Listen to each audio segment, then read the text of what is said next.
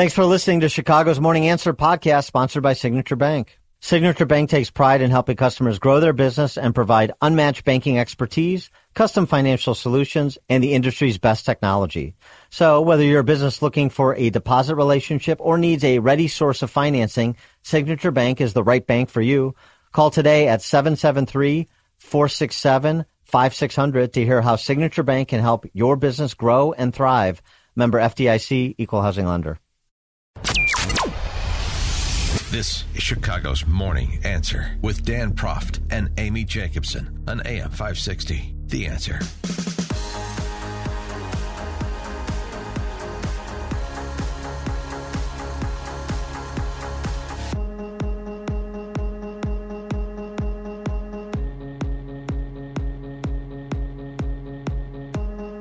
Top of the morning, Dan and Amy. Remember back in the fall, way back in the fall, before the election, but after the raid, the FBI's raid on Mar-a-Lago, Joe Biden uh, sat down with uh, for a softballer with uh, 60 Minutes, and he was asked about the um, uh, discovery of uh, classified information at Mar-a-Lago. Of course, documents that arguably the federal government knew were there because they were involved in this back and forth between Trump's lawyers. But um, I digress. Uh, Joe Biden's heart hurt. He he was suffering from a shocked conscience at the time. You remember? I do. When you saw the photograph oh of the top secret documents laid out on the floor at Mar-a-Lago, what did you think to yourself looking at that image? How that could possibly happen, how one, anyone could be that irresponsible. And I thought, what data was in there that may compromise sources and methods? By that I mean names of people who helped or et cetera. And it's just uh, totally irresponsible. And then a tear rolled down his eye. Such breathlessness. Uh, the trauma, Dan. So uh, he must have been uh, surprised as anybody to learn yesterday that officials have confirmed a number of classified documents were found in the private office of the former vice president, now president, uh, former f- found in a private office uh, at his think tank. Uh, the um, the Penn Biden Center, right in Washington D.C. That's right. The National Archives uh, apparently has asked the Justice Department to open an investigation they did that back in November after these documents, some marked top secret, were found in a locked closet. Locked. Locked in a small office. Yes, a locked. In the closet. Penn Biden Center in Washington. Uh, and uh, hmm. we also find out, the reporting is at least, uh, John Solomon over at uh, Just the News, that uh, AG Merrick Garland has asked a U.S. attorney in Illinois. Yeah, in Chicago. To oversee the investigation, and that would, of course, be John Lausch. Right, uh, and they they label him, by the way, as an appointee of Trump. Well, well, he was. He was. I know. Well, he was. Oh, it's fine. Like they're just trying to make it sinister. Um, this was um, uh, all hands on deck yesterday at CNN and the other uh, leftist uh, talk shows to uh, try to distinguish the FBI's raid on Mar-a-Lago and the need for said raid uh, with what we have apparently, what we have learned, and apparently is true. I don't hear any pushback from the administration. It's his lawyers that self-reported to the National Archives, according to the reporting. So the effort to distinguish, and Byron Donalds, uh, Republican congressman from California, had this to say to uh, Wolf Blitzer. Yeah, he still has a show. I'm wondering why the vice president of the United States had classified documents outside of the hands of the intelligence community. Listen, it's been pretty clear that presidents do have some classified documents. But the difference between a president and everybody else is the president has the ability to declassify information. The vice president has no ability to declassify information. So, number one, what was he doing with classified information in his possession? Number two, why did it take six years? And I, I want to stress this for the American people. Joe Biden left the vice presidency in 2017. So it's taken six years for these documents to surface. That is incredibly concerning. And point number three, and this is the one that's most important. Everybody can go back to the Hillary Clinton email saga. We know other presidents have had classified information, but why was there a raid on Mar-a-Lago? But now this story just kind of seeps out, and everybody's saying, oh, we just want to get down to the bottom of it, and everybody's giving the benefit of the doubt. A vice president of the United States or a secretary of state or anybody else should not be having classified information, period. Well, um, the of course the benefit of the doubt is owed Joe Biden, number one, because he's not Trump. And number two, because I guess the assertion is that he didn't know he had them. Oh, please. oh, come on. He, and he was using that office in between the time when he was vice president and president. And tell, tell me he didn't know he had those? Well, Because he I mean, locked them in a closet that was unsecured. There was no camera on them. At least at Mar-a-Lago, they were in an area that there was a camera on them. So people could 312 see. 642 5600 turnkey.pro answer line 64636 DA turnkey.pro text line. Joe Biden deserves the benefit of the doubt here. This is just a, a routine matter that uh, will be looked at by the Department of Justice and their designee, in this case, John Lausch. And, uh, cor- you know, so no need to make a big hullabaloo about it. It's not like it necessitated a raid. And, of course, uh, yeah, the difficulties in distinguishing those things. Yeah, The- but these the- were found the day before the midterm elections.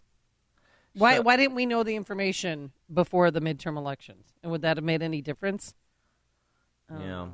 Uh, so the other thing about this, like, oh, he didn't realize he was in possession of them, and they self-reported once the uh, attorneys happened upon them for some reason. Yeah, I mean, those are a lot of questions uh, surrounding that.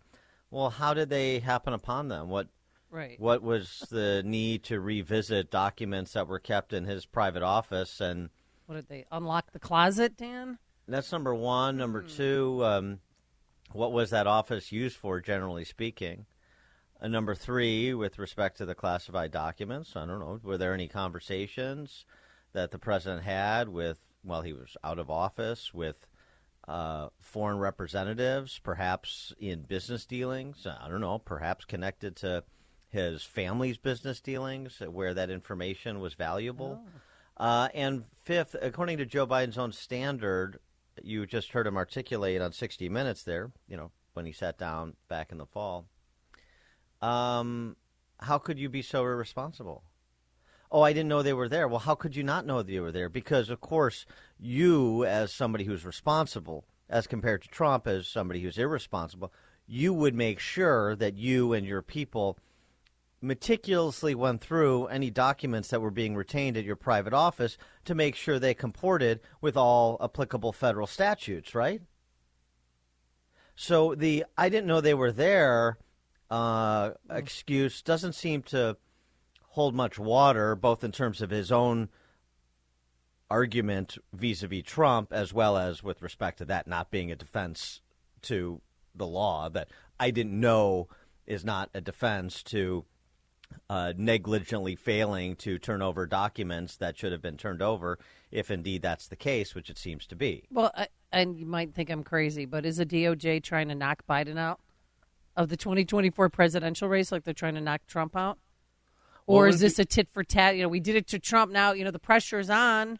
People are getting on to us that we're a politicized agency. Now we need to to do something to make it look like we're not biased. Like uh, Phil and uh, Maryville, you're on Chicago's Morning Answer. Yeah, I think the the same thing. The the Democrats are looking for information on Biden now, so he won't run for president, or they'll impeach him. Thanks for the call. I don't. I don't. Uh, impeachment Does not come long from way them. from long way from that, and why Democrats would want to participate in impeaching uh, an incumbent president of their own party, sans something that they can't deny, and we've seen how good they are at denials. Um, I don't know that they. I don't. I don't know why they would want to take it that far. It would only do damage to their brand going into 2024. But with respect to, you know, all of the sudden you happen upon these documents and they highlight a certain hypocrisy in this White House. Maybe. Maybe with the suggestion that Biden is only weeks away from saying he's all in and he's a go for 24. maybe possible.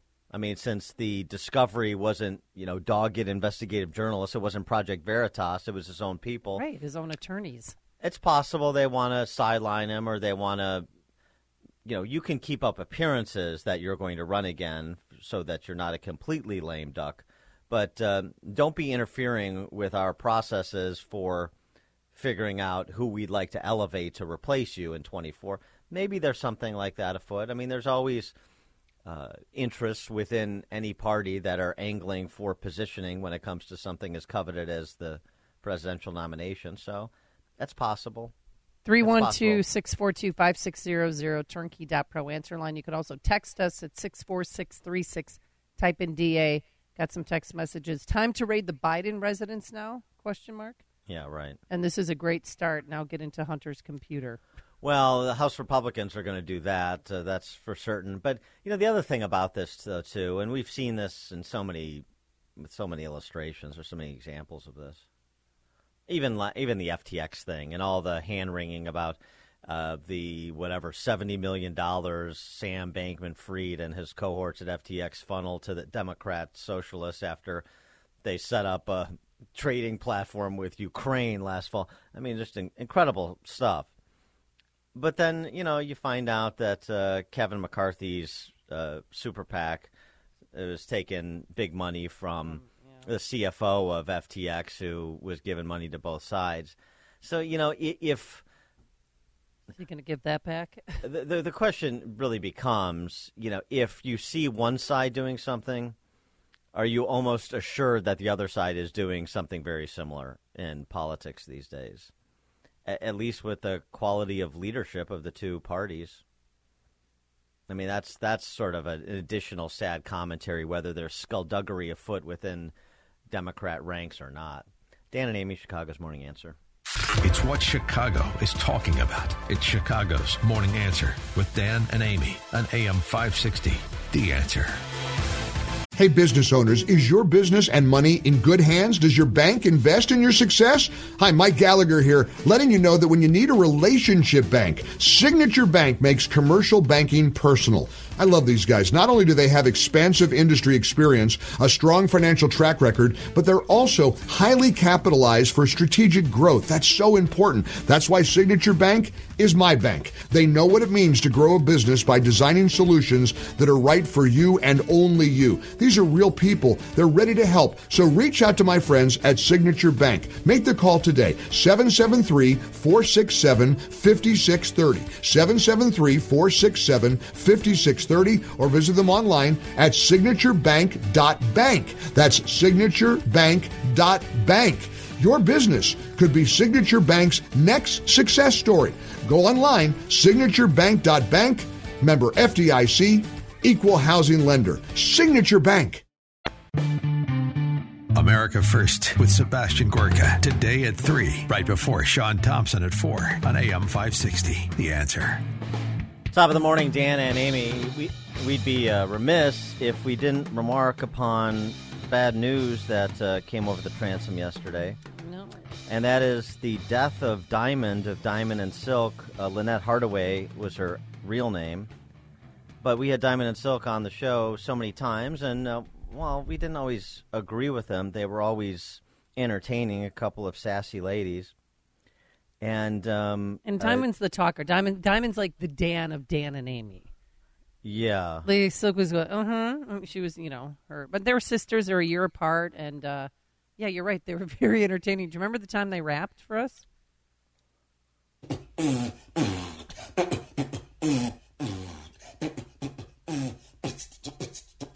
Don't be messing with our meat, cause you know we love to eat. We grill it, fry it, shake it, and bake it, and eat it with our teeth. Yum, yum. Don't forget the seasoning salt, the hot sauce, or the barbecue sauce to top it all off. Don't mess with the cow, cause you ain't down. Don't be messing. yeah, it's pretty good. And Uh, I that- bought you a T-shirt for Christmas. Remember? I think that was on the occasion of like uh, the Netherlands banning advertisements for meat and all these Western Yeah. European countries trying to phase out or limit meat consumption by 2045 to reduce their carbon footprint and so on and so forth. But yeah, entertaining. And also, they were uh, subject to the censorship of the big tech world. They got uh, bounced from Facebook, and they came on the show to talk to us about that. They gave us no rationale. The only thing they told us was that it was unsafe for the community. And my theory is we are two women, two women of color. So how are we and our content, our brand, unsafe for the community? We don't sell drugs. We're not laying out in the streets. We're not no thugs. We don't belong to no gang. So how are we unsafe mm. Mm. to the community? It bothers me. It's offensive. It's appalling. It taints our brand. Mm-hmm. It taints our, our us as, as women and Facebook is supposed to be an entity where they suppose they want equality for women. well, why are you censoring two women of color, two black women? Right, well- why well- are you not allowing our viewers or our followers and likes to view our content because you deem it unsafe and you can't even give us an explanation as to why? Uh, among the tributes for Diamond uh, came from President Trump, but also Dr. Ben Carson uh, writing on their Facebook page Diamond was an incredible person who truly cared about America. I always enjoyed going on the show because she was always positive, had a smile on her face, constantly reminded people why America is so important and worth saving, and that uh, he and his wife send condolences to uh, Silk and the entire family. Yeah, it's, it's true. I mean, part of their uh, attraction, the, the the attraction to them, how they sprung up in popularity was because they were so unabashedly pro-American, and they were just a lot of fun. Again, whether you agreed with everything they said or not, uh, they were a lot of fun, and they were passionate, and they were pro-American, and they were unapologetic, and that's increasingly rare. and they added a you know level of uh, humor to situations. Remember the advice they gave for Thanksgiving when you have to be around that family member who doesn't like Trump. I don't give a darn if they start talking about what happened last week, what he tweeted yesterday. You come back with, he's your president, he's your president. Yes. If And at first we thought have they were spent their joking. Thanksgiving with Diamond and Silk. Yeah, I mean, but they were they were ser- they were true Trump supporters, and they were on Fox News, and then they were on Fox Nation, and um, you know they they served a purpose, and they loved what they did, and they loved the man. So Well, I, we didn't uh, from the reporting I've seen and the uh, the the message that uh, Silk posted. There was no indication of what exactly happened, so we don't have a cause of death, which is why it was surprising. You know, I don't know that there was any public uh, disclosure of any illness Yeah. or, or anything. But anyway, that's um, that's what happened, or that's how we found out what happened. And um, she you know, passed gonna- away at her home in the state that she loved so much. We're gonna have we're gonna have to have Silk back on the show uh, at some point here just to talk a little bit more about that and what's next for Silk. But uh, Diamond and Silk, they were a great tandem. Uh, Silk is still with us, and so she'll carry on Diamond's legacy. That was part of her message that she posted, and uh, just a couple of fun American ladies. Yeah. They're- Do you still have the great. T-shirt? I, I do have get the T-shirt. Washed I- away in the hurricane. I always enjoyed Diamond and Silk, and uh, we hope you do too. And I know because a lot of people texted me when the word got around um, that they did enjoy Diamond and Silk. So, rest in peace, Diamond, aka, uh, aka, well, aka Diamond, Lynette Hardaway, her actual name. Dan and Amy, Chicago's Morning Answer. The stories you need to know to start your day. This is Chicago's Morning Answer on AM 560.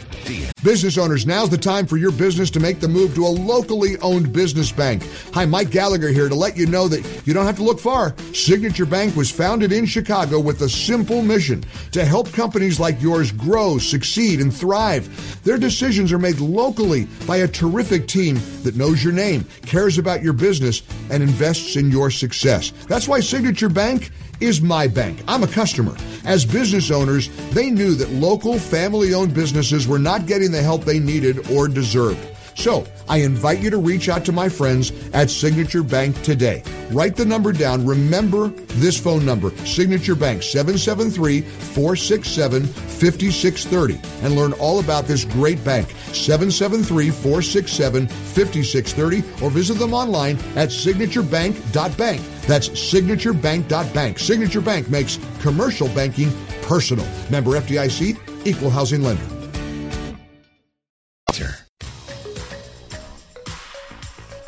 Top of the morning, Dan and Amy. We've spent a lot of time over the last uh, few quarters talking about uh, the prospect of the U.S. economy being in recession. What about the U.S. culture? Are we in a social recession? And have we been for some time? 312 642 5600 turnkey.pro answer line 64636. Type in DA, then a quick comment. Did you ever read that uh, book, Bowling Alone, Robert Putnam? I did not. Um, talked about the disintegration of uh, American community, the, social, the social recession, I guess is another way to describe it. It was written about 20 years ago. At uh, that point, when Bowling Alone was published, the uh, church membership among U.S. adults What? was at 70%. Uh, today, it's at 47%. The number of adults who uh, are uh, affiliated with a church, synagogue, or mosque. 47, less than 50%. Less than half the country. Wow. Uh, something else that's going on too that we've talked a bit about, but um, there's some quantification of it that speaks to what's happening as well as the trend lines. The percentage of 12th graders, so that would be 18 year olds, generally speaking, who've gotten a driver's license. In 94, that was 85%. 1994, percent of 12th graders who got a driver's license. Okay. 20 years later, 72%. Tried alcohol. 94 was 81%. 20 years later, it was 66%.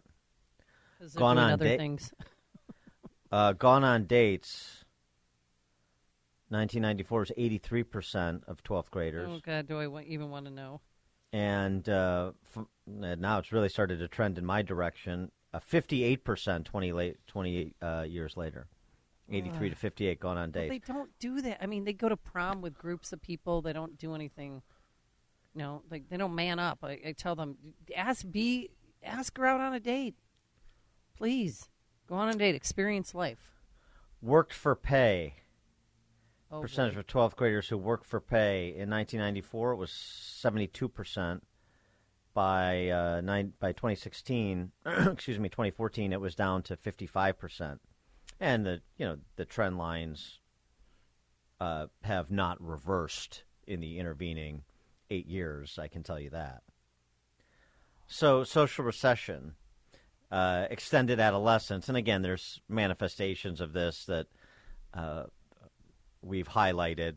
For example, I mean, starting uh, the obvious, an obvious one is Obamacare and being on your parents' health insurance to age 26. That What destroyed America. What does that say about the likelihood that your kid is going to cut the apron strings when they're in 12th grade or shortly thereafter? Well, that's one of the reasons why I moved out because after I graduated at Iowa, I, you know, I didn't have health insurance, so I had to move out and find a job, and that meant moving out of state. But that's one of the reasons why I got uh, when I kicked myself out of the house. People stay until they're 25, 26, but you don't even have to live with your parents now. You can have your own place. You can be married and still be under your parents' insurance. Yeah, all of this, um, this uh, extending adolescence. And so the question is, well, wh- why is that happening? Is that a bad thing? And if it's a bad thing, should we talk about how to reverse it? Uh, one commentator basically suggested that the changes have begun long, and, and I largely agree with this observation. The changes began long ago. There were some hurdles that had to be cleared, but they have been cleared. And you see that in some of the generational data, too. And when you talk about what it means to be an American, and what it means to be an American is part that you're a, a member of several different uh, platoons of democracy, as Burke called them, right? You're a member of a church. You're a member of a professional organization. You're a member of a social or civic, philanthropic organization. You're uh, on the part of the PTA, so on and so forth. Non governmental institutions that provide the foundation of civic life in America. But that means you're proud of to be an American and you want to extend the founding principles of the country. Well, if you look at survey data, and you start with the boomers and you go to Gen Z, what you see is a 45 degree angle straight down generation after generation in terms of those in each cohort who characterize themselves as proud to be an American. So boomers, it's over 70%. Uh, Gen Xers, it's 50, mid 50s. Then you dip, then you're below 50 at millennials, and then you're below 20 at Gen Z. So you don't believe in the idea of America, which is fundamentally what America is, right? It's, it's a it's a it's a big idea, and that big idea is being increasingly rejected by generations as you move from boomer to present. And so it shouldn't be surprised, and not to mention it's being endorsed the dismissal of the American idea. It's being endorsed by so much of the political ruling class, which necessarily includes religious, civic, philanthropic, artistic, corporate leaders. It's okay. It's okay to be a perpetual adolescent. We've got government programs for that. Uh, we've got free stuff to give you, quote unquote, free stuff to give you. We're going to protect you from uh, all of the negative consequences of the decisions you make and any negative words that may be associated with those decisions. The safetyists. You know, we can cocoon you. And uh, it's all the better for us the more young people we cocoon. What's the attitude of the so much of the curriculum in K through 12 education, and what has it been for a long time? What's the culture on college campuses uh, today, and what has it been for a long time? Is it pro the American idea? Is it pro uh, participant being a, a, a, participant in our representative republic through these platoons of democracy? No. Oh, it's, it's buddy benches, and how are you feeling? And oh, they just cater to all their emotional needs to the point where I don't think you know boys are becoming men. Um, yeah, well, I mean, Dr. Leonard Sax has talked about young people in crisis in different ways, the two sexes, but yeah, it's not just limited to boys, but in some ways it's more pronounced among boys. In some ways it's more pronounced among girls. But the problem is the lethality of the culture. Um, just going back to this one commentator, uh, I cannot recall the last time I saw a major studio release uh, a major studio release that portrayed an evangelical Christian as a normal, sympathetic hero, and not as some obnoxious one note character or even more commonly as the obvious villain. Likewise, the movies wildly over portray young adults as college students, and typically elite college students, as ascending the corporate ladder idiotically fast as singles in major metropolitan destinations and living in places that are flat unaffordable most of the time. And the most importantly, the moral of every movie is that you do you and find a way to be happy. Yeah. The solipsistic culture. Mm-hmm. And so the, the social recession, uh, perhaps more than a recession, uh, and uh, a recession implies a temporary downturn. Um, this is, a, I don't know, a hurtling towards the, the earth, it seems to me. Um, but the and and these markers of wanting to restrain young people from adulthood out of uh, concern for their safety, uh, fear, general fear of the world. I mean, uh, we saw that on display in you know uh, bright pastels, didn't we, during the pandemic? But as I said before, we've talked about this. The pandemic just provided a platform for more people to see what's actually been going on for a long time, and these uh, data points that we shared underscore underscore that. And so, the, you know, again, you want to delay adulthood into the late uh, twenties, thirties, later. I don't know. I mean, there's a lot of, frankly, we see a lot of people that. Uh, have careers and families that don't seem to be able to operate in the adult world, really, um, and are proponents of ceding their individual sovereignty and their family's future to the state. So that's a sort of I don't know if that's a social recession as as much as a intellectual one, but the two are linked. It's a real thing, though. It's a real thing, and it's going to fundamentally change the kind of society that, uh, well, people under 40 are going to live in in the coming decade or two. I can tell you that. The stories you need to know to start your day. This is Chicago's Morning Answer on AM 560. The Answer. This is Chicago's Morning Answer with Dan Proft and Amy Jacobson on AM 560. The Answer.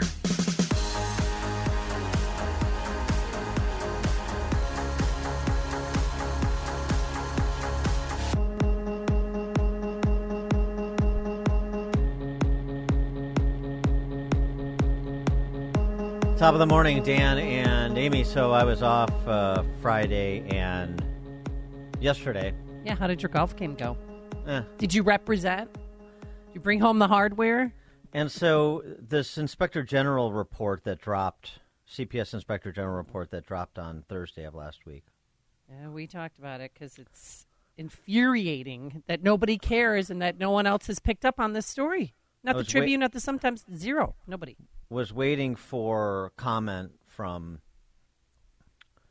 leaders in education, from political office holders, starting at the city level, from mayoral candidates at the city level, from state legislators, from statewide officials, either party, both parties. Pedro Martinez. The people who uh, are either in charge of the school or other schools, the people who hold the purse strings when it comes to this $10 billion Democrat socialist criminal enterprise known as Chicago Public Schools, waiting. So I sat there and watched while I was off over the last four days. Mm-hmm.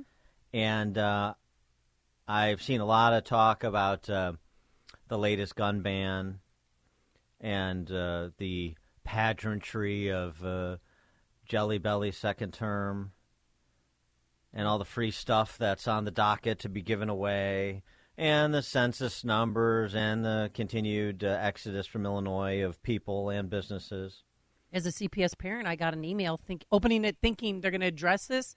No, it just said make sure your son or daughter gets tested for the greater good of the community for COVID before they go back to school on Monday. So this this OIG report, six hundred more than six hundred adult on student misconduct allegations just for the 2021-2022 school year. More than six hundred. More than half of them were substantiated, so that's more than 300. Criminal charges were filed in 16 cases. Um,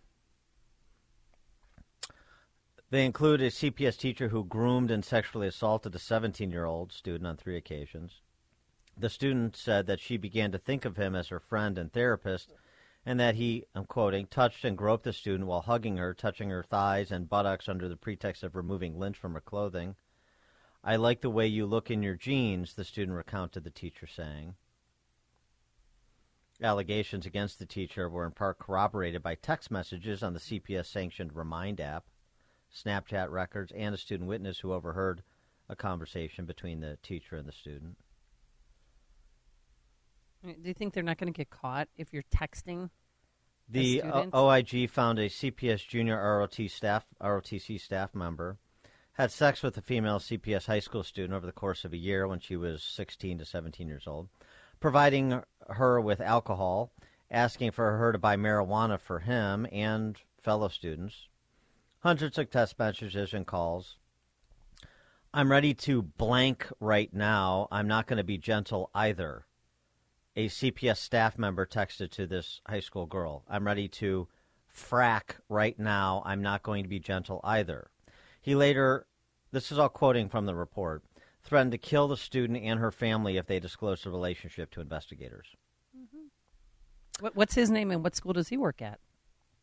Hmm. A CPS vendor, other incidents, and there are many more. You should read this 120 page report. A CPS vendor asked a fourth grade student why her lips were chapped and then stated that the student's lips were chapped because she was performing oral sex. Yeah, but he said more graphic terms that we cannot use on the radio. A CPS elementary school teacher who sexually touched a CPS student repeatedly over several years when he was 11 to 14 years old, purchased food and gifts for the student and members of his family, spent the night in the student's bedroom having sex with the student. How, how does a teacher get into somebody's bedroom? So the combination of the sexual predation going on in CPS and the fraud that's being perpetrated apparently on Illinois taxpayers, also documented by the inspector general, where there these schools are purposely recording students as truants rather than transfers for the purpose of their average daily attendance, for the purpose of the money they get from the state. And so, and this is the audit I believe was done for the last year before the pandemic so this is three years old, but instead of 330,000 kids in, in CPS, we could have 230,000 kids that are actually attending CPS schools. Maybe fewer three years removed. That's billions of dollars in fraud that has been committed if the OIG is onto something, and it sounds like he is billions of dollars of fraud committed against Illinois taxpayers. In addition to this being a school system that does a woeful job of educating children. So when they're not maleducating them or sexually preying on them, they're disappearing them. And again, no one is interested in this. No. R- reporters even had access to Mayor Lightfoot last night because you know, she was there begging for Pritzker to love her and give her campaign money. Uh, and now no one even asked her about it. It says it's happening under her watch, and nobody cares. The one of the defenses I've heard, uh, this was on NPR, was that this is not uh, inconsistent with the data from other major urban school districts around the country. well, um, if that's the case, then we have a problem with a bunch of major urban school districts around the country, which comes as a surprise to absolutely no one paying attention. I, I, I, honestly, I really want to know what it will take for all the people running around spending all their time making sure everyone knows, particularly about how much they care about poor minority children and you have this school system that is largely comprised of poor minority children in terms of the student body. Mm-hmm. This is happening. This has been documented before by the Tribune investigative report on this from a few years ago now. That's uh, that brought similar numbers to light, and the response is just crickets. Well, the response is to deny its existence. It's not crickets. It's this this this thing, this OIG report. It, it didn't actually happen. What you're seeing is not what is really there. If we tell you to look past something, then look past it. And that's what everybody does. Despite all of the incentives. I'll repeat the same thing I said when we talked about the Tribune investigative series on some of the same topics. This is a $10 billion enterprise. You want to talk about deep pockets and think about just just people pursuing their financial interests like trial lawyers. No trial lawyer is interested in gathering up uh, plaintiffs in a class action suit against CPS when you're talking about the sexual assault of children. I mean, you, you, you know the numbers that we would be talking about in terms of a settlement, much less a judgment. All you have to do is look at what's happened to the Catholic churches, the archdiocese right. in so many communities, so many cities around the country. No, no interest there. But and if the this parents, happened in a Catholic church, it would be it'd be eh, breaking yeah. breaking news. It'd be in the A block of every station. And the parents. And I've already talked about the elected officials. But they're This not is happening. I, can, can I finish? Yes. I've already talked about the elected officials, and because these are their constituents and, and teachers. I, I know we have this free rider problem in all these government agencies. It's better just to shut up, uh, do my time, and get my pension. So we've got this free rider problem. Really, um, teachers, administrators, because I know there are good ones in CPS. You don't want to add anything to this OIG report. You don't want to provide any color, any more context, name any names. Nothing. No one. Uh, this is how sick Chicago and Illinois are. I mean, sick. You want to understand uh, how, how, how could this once great city and so on and so forth. Forget about corporations leaving. Look at who we are. How can you sit idly by and read these details and not call your principal of your school and say, "Ooh, ooh, are any of these teachers still at our school? Because they don't, as a parent, we can't find out who these people are and where they work. Which isn't that a right as a parent? I mean, why does the CTU and the union have more power and control than the parents do? And somebody texted in, it's Why- another. Why, why, why do they? I mean, Well, we know why, Spare me. well, that's Uh, why parents are afraid to teach to talk why- out, what- to speak uh, out. uh, they're, they're afraid of what? retaliation, retaliation against Of- their of wh- kids. That's all. That's that's all, that's that's pathetic. That's not pathetic. I'm a parent. I'm telling you. I It is talked to my neighbors who have kids at CPS, and I said, "Why aren't you upset you about can yell as much as you want. Let me tell you how pathetic that is. I don't care what the rationale is. That is pathetic. Well, I tell I'm afraid to speak up Yep. about the sexual abuse of children because I'm afraid my junior is going to get a C instead of a B. Are you kidding me? I'm not kidding That's you. this. Dan. I know what the excuse is. Stop interrupting me. I don't need your chorus.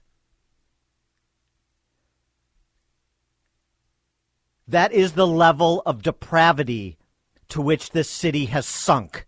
That is the sickness I'm talking about. If they even believe it in the first place, which some of them that I showed them this, they're like, "No, that's not true. It's not true. We wouldn't. Why aren't they in jail? Why don't we have their mug shots?" I said, "Well, I don't know. That's a very good question. Call Pedro Martinez's office. I've been calling. They've not responded yet. What Call is? Ped- what are they doing? Uh, 16 have been referred to for criminal charges. Yeah. So, what's the status of those cases? Has anybody even asked that question? That would necessarily be the province of the Cook County Prosecutor's Office. So, where's that? What about the 300 claims that the OIG says have been substantiated? What the hell is wrong with us? I mean it. Uh, there's, and I'm, I'm gonna, we're gonna ask. This is where we're gonna start with Willie Wilson when he joins us at seven o'clock. If you're a mayoral candidate and you don't have the interest, gumption, political courage, use whatever descriptors you want to address this, then who, who then who cares who wins the mayor's race? Who cares who wins any of these aldermanic races? Who cares who wins the state legislative races? Who cares who wins the governor's races and the other statewide offices? What is the point?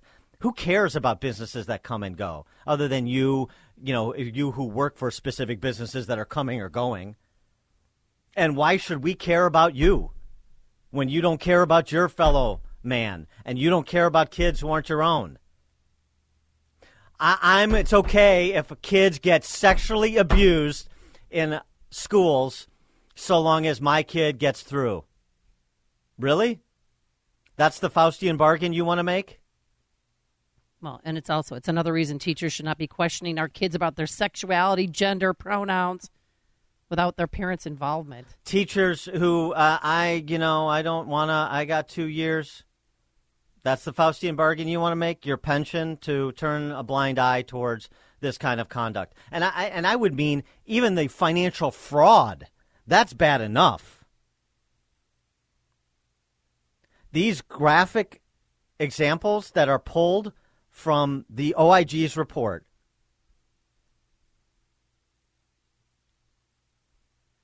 that give you an indication of what kind of culture exists in these schools that are not schools really anymore anyway. So many of them. Hell, half of them should be shut down. And uh, the, the focus should be on getting engaging parents and guardians to apprise them of their options to get their kids anywhere where the number one they're going to be safe from sexual predators and number two they may have the opportunity to actually get an education that puts them on a path to somewhere other than the street uh, how can we make this bargain What what what is an, a legitimate excuse for this? How do you paper this over this? I mean, I believe it, but I just a city that has destroyed itself and it has nothing to do with the buildings and all the other shiny objects. It, it, and and frankly, to some extent, I'll even agree with the left on this that when you put kids in this kind of environment where there is no adult protection, much less supervision, much less instruction, and then you're surprised when you have 13 year olds on the streets carjacking people. We're the ones who have allowed a significant portion of a generation of kids to be destroyed in the school systems we finance. They're done. And then they're on the streets committing crimes, and then they're really done.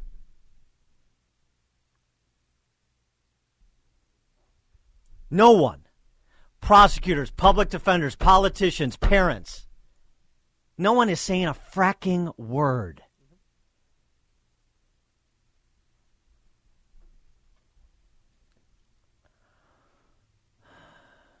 Greg in Rogers Park. Hi, uh, happy New Year to you guys. Uh, number one, far as the media goes with this, all they are is basically a bunch of nice-looking women that read the news and make the guys look uh, and the, the guys be happy. Second, I was a social worker for a number of years. The OIG was pretty effective. I lost my job because I kept calling the OIG and reporting abuse. I went through the same thing here with the state of uh, with various uh, social agencies and everything. Three, it's about time we really go to work. This reminds me of what happened at Penn State with Jerry Sandusky, and everyone just kind of turned their back. I think it's time now. Whoever saw it should be held accountable, and I think we should land, land a full frontal assault and go after these son of a guns once and for all. It's disgusting, and it's time to stop sh- and be quiet. Thanks, Dan. Thanks. You know, this is what should happen. This is, yeah, I know what should happen. I mean, do the parents even know? What happened to their kids? In one case, a CPS high school teacher exchanged 4,000 text messages with a female student, including 400 in one day. Can you imagine texting somebody 400 times in one day? I mean, are they being left in the dark too? Uh, well, they're not in the dark now, are they? Chris and Carrie. Hey, good morning, guys. This is so disgusting. Well, uh, my wife was in the master's program. I won't say what college, but the majority of those teachers in that program were going for uh, public Chicago public school teachers. And she would come home and talk about how horrible they were. They they even the English speakers could barely speak the English language properly. They she just she couldn't believe that this was a master's program and that these teachers were being filtered through. And her her theory was they're so desperate for teachers in the Chicago public schools, they'll take anybody. And this is, you know, you, it's absolutely disgusting. I don't believe that. By the way, thanks for the call, Chris. I, be, I, I don't believe that. Um, I believe it's purposeful. Yeah, you're tell, you're taking this is not. We're so desperate to, to for people that want to go into teaching. That's not true. Uh, the salaries and benefits are per on a on a cost of living basis the best in the nation. so it's not a pay benefits issue. It, it's it's a systemic issue, but that's in any major urban school system. That's not what's happening. What's happening is they are picking. These are like political appointees. So many of these teachers Yeah, the education students coming out of colleges are the worst students in terms of academic performance. That's just a fact. So let's just get this some of this stuff out of the way. I'm not going to do the all teachers are heroes thing. If you want to listen to that propaganda, go listen. As anybody else in Chicago wants to talk about this, but that's not real. And this this uh, we're desperate for teachers, so we have to take anybody. That's another lie. That's another cop out that people tell themselves and parents tell themselves. And uh, well, while they decry the system, but they love their teacher, just like we decry Congress, but we love our congressmen, pretending that one is not part of the other. That's nonsense. This system is set up purposefully. As a great man once said, it's not broken, it's fixed. It is doing exactly what it's intended to do, which is to be a third party administrator for the salaries and benefits of the adults in the system. That's what it does. That's what CPS exists to do. That's what it does. And the the teachers that are brought in are those that are going to fold in to uh, the Chicago Teachers Union, to that communist organization, so they don their red shirts when it comes time to strike and when it comes time to do precinct work for the politicians of choice. That's the system. The system is predicated on financial fraud. It's predicated on self dealing to the extent any kids come out of there prepared for post secondary work or the workforce, that's a happy accident. Great. We can point to some success stories and write commercials about them to show how diligent we are and how we're beating the odds with some of these kids and then ignore all the rest of it. Just sweep it away. And we have a willing public and complete civic infrastructure that's willing to help us sweep it away as we are seeing yet again. Hear about the big stories of the day, then talk about them right here on Chicago's Morning Answer on AM 560. The Answer. America First with Sebastian Gorka today at 3, right before Sean Thompson at 4 on AM 560. The Answer. Top of the morning, Dan and Amy continuing to talk about uh, that Inspector General report of CPS documenting hundreds of incidents of improper teacher or staff to student conduct, as well as financial fraud on a mass scale, with schools misreporting truants as transfers. I mean, excuse me, misreporting misreporting uh, students that are uh, not attending school as truants when they're not at that school anymore. They're transfers or they are just out of the system but continuing to keep them on the books for the purposes of keeping the state school support dollars flowing. So the real attendance rate isn't 300,000, it could be as low as 230. 100,000 people, 100,000 kids unaccounted for according to the OIG report. 100,000 out of 330. Uh-huh. And of these 600 cases, these reported cases, about 417 have been substantiated with 16 criminal charges filed. And I'd love to see their websites. I mean, their mug mug shots and get their names and see where they worked. Because as a parent, don't you have a right to that? To know if it's it in your school? It, it has nothing to do with being a parent. It has to do with being a taxpayer. It's public record. Well, I think for some parents out there, we'd like to know if somebody's being groomed really? or sexually molested in really? our school. You, that, that, that, comes as a surprise to me. I know you think that um, the only people who talk to CPS parents are CPS parents, but that's not the case. And I'm looking for CPS parents who aren't going to a handful of schools that are paying any attention whatsoever by evidence of what they're offering in response to these details, which is what? Where's the protest? Where's the march in front of CPS headquarters? Um, and by the way, um, there are other places where there is a reaction from parents when things begin to go awry and questions are met with stonewalling, like in Loudoun County, Virginia. Uh, another update from Loudoun County, Virginia. Another parent vindicated. John Tigges was arrested at a school board meeting in June of 2021 because the panjandrums on the school board in Loudoun County didn't like the public comment, so they cut it off and they had Tigges removed. This is how that went. John, walk with me, please. Walk, walk with me, John. Now! Hey, John, please don't resist. You guys, this is, a, this is an unlawful arrest. I have a First Listen, Amendment listen, right. Listen, listen, listen, listen. You, you do, right? But You're listen, right. Okay, listen, thank you. Here's so someone listen, so listen, speaking rationally. listen, listen to me. At this point, the meeting is over, right? It's Then- not over. Listen, It's listen. not over. We were all right, meeting. We but were meeting. If you look. and there's, so there's five cops surrounding him, and then he's again he's arrested. He um, uh, challenged the arrest. He was found guilty of trespassing by a judge at a district court level in September, but then he appealed it, and Judge Douglas Fleming in the 20th Judicial Circuit in Virginia agreed with him, clearing him of any wrongdoing. Good. Fleming found that both T- that uh, both that Tigges had a First Amendment right to attend the meeting, and that the now fired superintendent Ziegler, Scott Ziegler, had no right to declare the meeting a, a quote unquote unlawful assembly, thereby nullifying the grounds for the trespassing charge. Unlike the first two judges who ruled against my case, Judge Fleming actually made a rule based on state statutes. The first judge stated that since Ziegler didn't feel safe, he could have peaceful protesters arrested. The second judge determined that a person's constitutional right to speech and assembly were not allowed during a meeting recess. Three's the charm, I guess.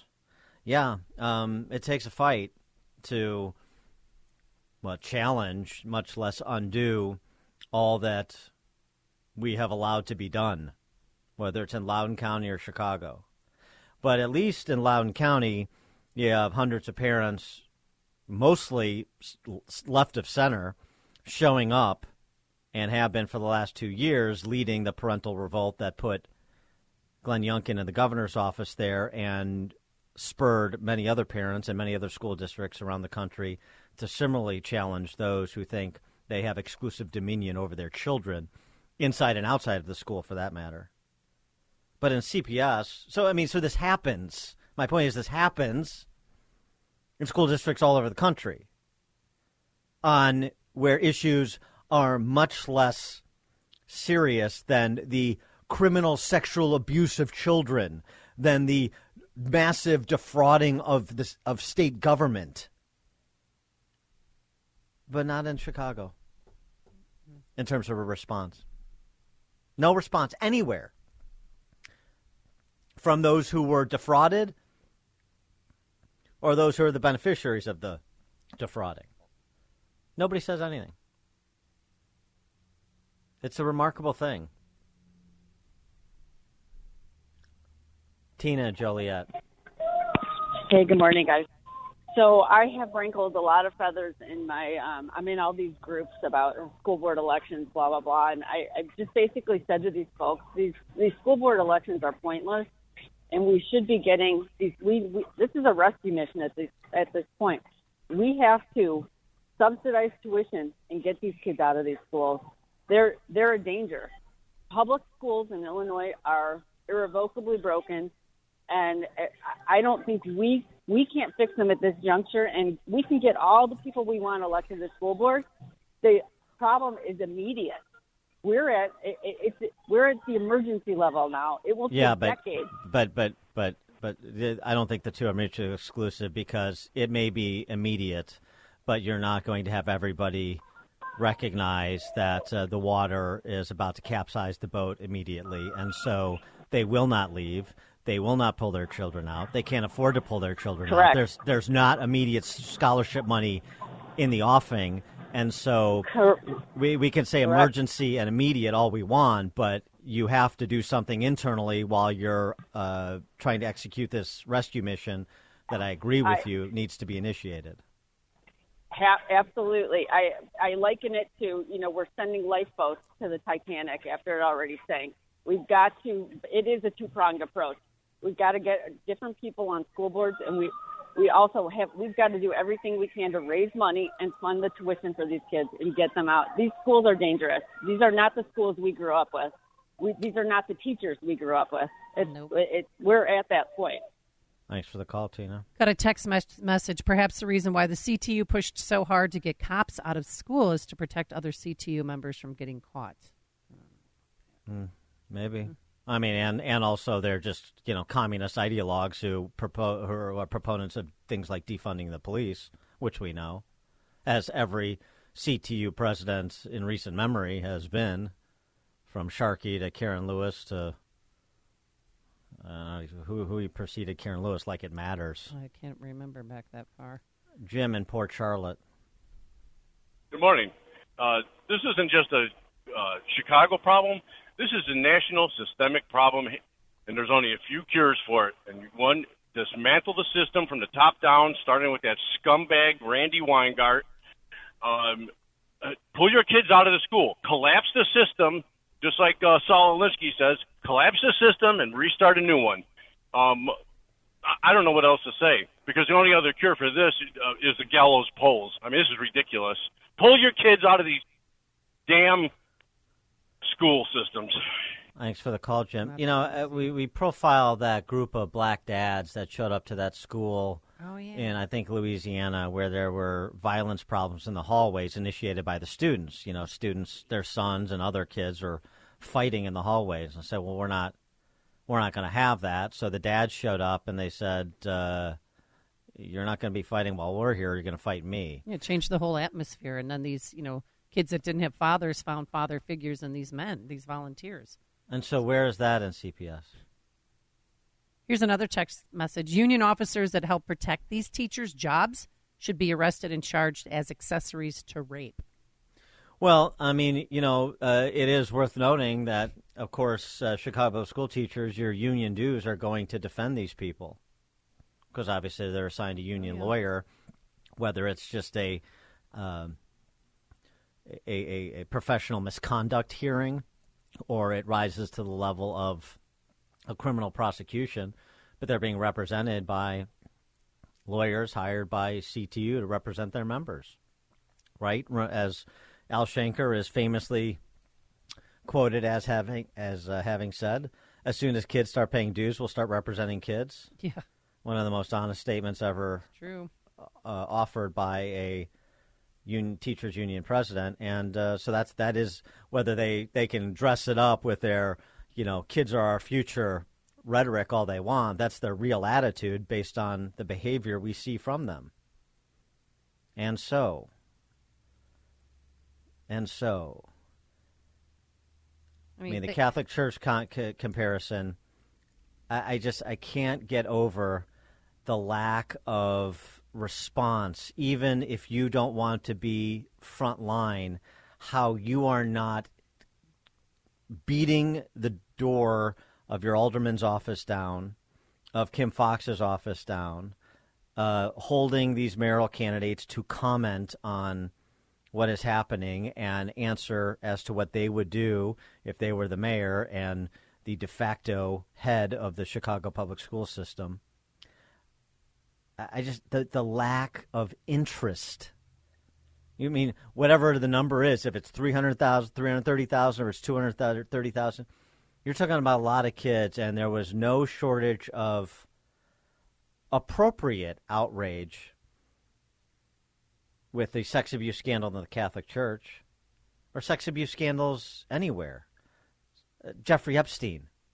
And and this nothing Nothing. in the Me Too era and all the all of the because the institution is more important than the kids, right? Why don't you just say that? Why don't people just say that? We have to protect the shield. CPS is too important to too many families. It's where too many, uh, well, too much bread gets buttered. This is where our this is a source of not just dollars and not just jobs, but political power, and we can't sacrifice that. We can't admit to anything because we don't want to see what we take home or the political power we wield diminished in any way. That's the most important thing. And if some kids get sexually abused, well, you know, we're going to break a few eggs. I mean, we're talking about babies. I mean, a fourth grade female student, a teacher called the female sexy and made comments about her physical appearance and asked another student to find her another student said they could have a threesome. She's in fourth grade. They don't even know what that means. Don't God. they? They're being. I think they're. I think that's part of the curriculum now. Actually, Good lord. Frank in Arlington Heights. Hey, good morning. Well, you know this problem here, you know, one of your previous callers said people have to collapse the system, pull their kids out. How can they? You know, too many families have both parents working. How can you pull your kids out and homeschool them? No way that's going to happen. And so this is really a second or third order effect of, you know, our, our government, our federal government, largely selling the American people out. So many different factors that go into it. Too much immigration, um, you know, in, in too quick of a period of time. Um, you know, trade policy, all kinds of different factors go into in, into the degradation of the family. One of your earlier segments, you talked about a social recession. Well, the, the, the degradation of the family is, is part of that. We, we definitely have had that, and um, I know. how are you I going to mean, be able that, to collapse the how are you going to be able to collapse the system given you have to have both parents out there working? You really Uh, can't do that. I'm not saying you will. I mean, I, you obviously would have to the the, the the the shortest path to affect the most children and families would be to expand opportunity scholarships. But yeah, you're right. However, the question still becomes for those who are uh, able to send their kid wherever and choose to send their kid to the neighborhood school or a Succa Maroma school, whatever. For parents who are part of the system and paying attention, we're not hearing from them either. It's like the Francis Parker parents who Yeah. speak in hushed tones when you know the dean of students goes on and on about dildos uh, for for the teenage kids, the teenage girls there. So so where are they? I mean, Frank, there is literally no one saying anything. I mean, part of it too is I think that people aren't grown up as much as they used to be generations ago. I mean, I don't feel as grown up as my grandfather would have been at my age, having having what he had been through. I, you know, I, I just don't.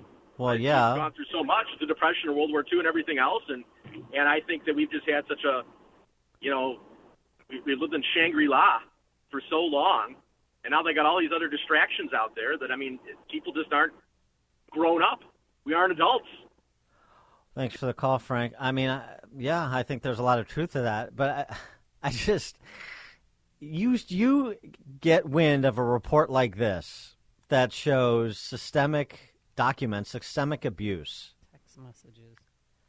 and and and you know again just thinking about this in the the least high-minded way the incentives of the trial lawyer the incentives of the politician to moralize and still nobody says anything the incentive of the prosecutor to say we're on it and still no one says anything Where's Kim Foxx? Yeah.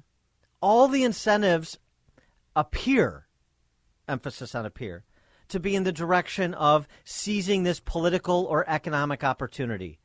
And yet it's not seized. And you should ask yourself why.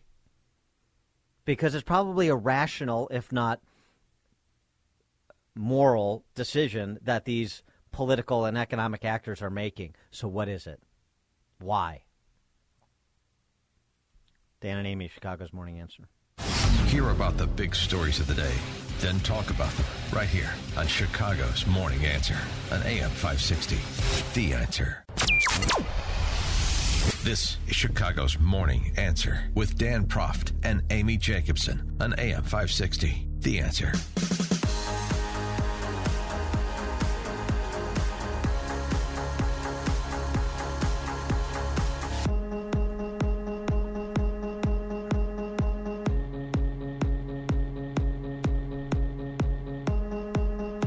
Top of the morning, Dan and Amy. Uh, it's time to start uh, getting to these mayoral candidates with uh, the primary election February 28th, so just uh, well, six weeks away. So seven weeks away. Willie Wilson is a candidate for mayor again this cycle. He ran in 2019. And he He's had a- your support pick then, remember? He's a successful businessman. Yes, I remember who I support. I was the inaugural charter member of uh, Whitey's for Willie back in 2019. And uh, we've had running conversations on a number of topics over the years, even when he wasn't a candidate. Willie Wilson joins us again to discuss his candidacy in this cycle. Willie, thanks for joining us. Appreciate it. All right. Thank you, Dan and Amy. How y'all doing? Uh, by the way, the website electwilliewilson.com, electwilliewilson.com for more info on his candidacy. So, um, you got an interesting endorsement uh, the other day, as Paul Vallas got one yesterday. So, Paul Vallas gets the FOP endorsement. You get the endorsement of Alderman uh, Ray Lopez, who uh, is really made a name for himself in the city and was Mhm. a, a brief candidate for mayor. Made a name for himself as somebody who's been pro police and gotten into fights, rhetorical fights with Lori Lightfoot about being pro police. So, um, the importance of the Ray Lopez endorsement and how that should be understood, particularly with Paul Vallas getting the FOP's endorsement when the issue is law and order.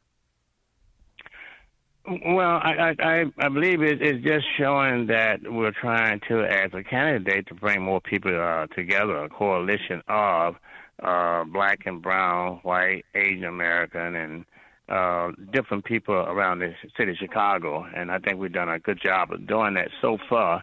Uh, I've always been pro police. You know, um, you know, we we we had to back and support our police officers. But uh, with, with with Lopez uh, endorsement, uh, we also got about 200 and maybe 300 some uh, Latino ministers that endorse us as well, as well as the uh, Polish uh, Congress of the state of Illinois endorse us, and and, and then the Italian Police uh, Association endorse us as well. So we've been really working on a coalition to to, to bring everybody together, not just one segment of um, pop of the population of different nationality. Why do you want to run again? I mean, it didn't work the first time, and right now polls have you showing anywhere between third or fourth place. Well, I but first off, the polls that came out has been not the one that is right. But the reason why I want to let's say run again, I mean, like nothing wrong with running and um, maybe losing one or two. Uh, Abraham Lincoln, as you know, ran 21 times before he became president of the United States. I think when you give up, uh, that's when you lose. But when you keep going, you never lose. And, and so I believe we all still we put here to do good. And if we stop, that means good stop. Those who have a hard right try to do good. And, and and so I would never stop. I mean, I'm like uh, 74 now. If I get to be a uh, 100 years old, then then I'll still be be running for something, trying to help people without trying to help myself. Uh, the uh, CPS Inspector General report that came out at the end of last week detailing uh, hundreds of incidents of improper conduct between teachers and staff and students, detailing what could be massive financial fraud with schools recording students that transferred or left the school as just truants to keep their attendance up, to keep the state dollars flowing. What do you have to say about that? Well, I've always said that the Chicago problem is a mismanagement in, in terms of budget, corrupt, and things of that nature as well. Um, you know, once I become mayor, I will have an audit done every three to four months, independent of every department that is under the uh, mayor office to keep people honest. You know, if if you leave things open, wide open, that encourages people to do wrong. Yeah, but, uh, but, if they know but- you Well, uh, sorry to interrupt, but this Inspector General report is, is is going back a few years, and these findings in this OIG report are not inconsistent with previous findings and previous reporting on a well, arguably a culture of sexual exploitation of children in the system, as well as a lack of financial accountability, even when previous reports have found the uh, lack of safeguards and policies and procedures and uh, the implementation of corrective actions. So it seems to me there's something much more fundamental than you know another layer of auditing at CPS. We, we, we need something big with at CPS, and I want to know what you think that is. You know, I, I I'd be I'd be quite honest with Chicago. Got so many problems. All right? I think that the lack of communication is, is situation, lack of coming together, talking and working things out together. Because one person, regardless of what department it is, cannot fix it by itself. I, I you know, we, we in business real well, and we have all different types of problems in business, uh, national, international, you you name it. And we we get in, we work together with our partners, and we work it out. And I think the same thing has to occur here unless you're able to start working together and put checks and balances in place. These things gonna always exist. It, it, it is not just the first time or the second time. There's gonna be plenty more that is out here coming. And I just think that the failure of uh, lack of communication and uh, not working together, uh, not having people uh, that have different uh, uh, community involved uh, to catch all these problems. I would put checks and balances in place. Uh, yeah, but but here, here, here, here's the thing. Okay, that, that that's fine. Checks and balances. I mean, it, would you expect a school superintendent that you appointed, if it was found that there were hundreds of instances of improper conduct between adults and uh, uh, uh by adults on students, including of a sexual nature? We don't. Do we need a, a community to come together? Do we need groups and checks and balances, or do we need leadership at the leadership level to say, uh, "I am stunned by what has been reported by the inspector general. I am in communication no, I- now." with with Cook County State's Attorney's Office. I am talking to the teachers union. We are going to remove people from this system who pose a threat to children and we're going to put monitors in. We're going to have police. We're going to do whatever it takes to ensure that the environments are safe and parents can have confidence that these school environments are safe. But we're not getting that. Yeah. No, I, you know, I, I, I will hold them accountable, and I think they should be uh, arrested. Be honest with you, you know. But when I say come together, lack of communication, meaning that there are people working department that would love to talk and tell what's going on in those departments and things of that nature to some of the leadership as well. But if you if you close them off, then they don't have any incentive to do this. But but no, I would certainly um, those people should be investigated and prosecuted by the uh, rules of the law and taken and, and taken care of. I mean, when you're going to take then prey on uh, some student and things of that nature, it's it's it's, it's lunatic that they are pure lunatic. I mean, to to to have that to happen is still a lack of follow up and checks and balances and things in place to catch some of these things because somebody else had to know about it. Right, but would you have the superintendent come forward like this is a report we talk about it publicly and this is how we're going to solve the problem because no one's even returning phone calls when we're asking you know this you know superintendent uh, for a response to this OIG report. I, I I would not. I would I would have the people removed. I would definitely, as superintendent, I would have them removed. So so these so these so these people in charge now, like Pedro Martinez, uh, Willie Wilson is the next mayor of Chicago. He's gone, and that leadership team. And and this is going to be a, a, a fight front and center for all to see uh, with whoever stands in your way to reforming that system. Is that is that is that fair? Is that what you're saying? Uh, absolutely.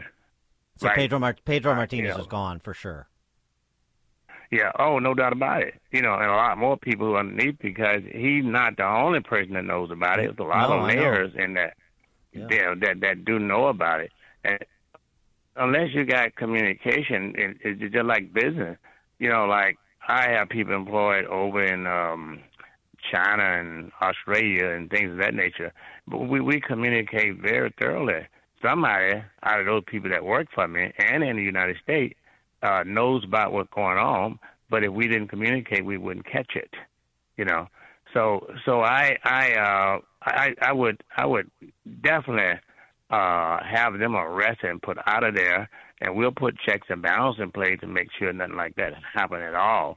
And I do remember back a while back when that was coming on, it's just like well, like swept under the rug. But that that got to do with corruption and people trying to cover one another. Uh, but you know. Yeah. All right. So, how would you talk, tackle crime in Chicago? Because since 2023 began, we've had six carjackings a day. Well, uh, uh, taking the handcuff off the police off and put them on the truck number one, giving them the the the, the, the freedom to with, with common sense to take then if someone take then uh, rob somebody uh, uh, right in in front of you and police officers there, you have the right to chase them down or to chase them uh, in, the, in the cars and things of that nature as well.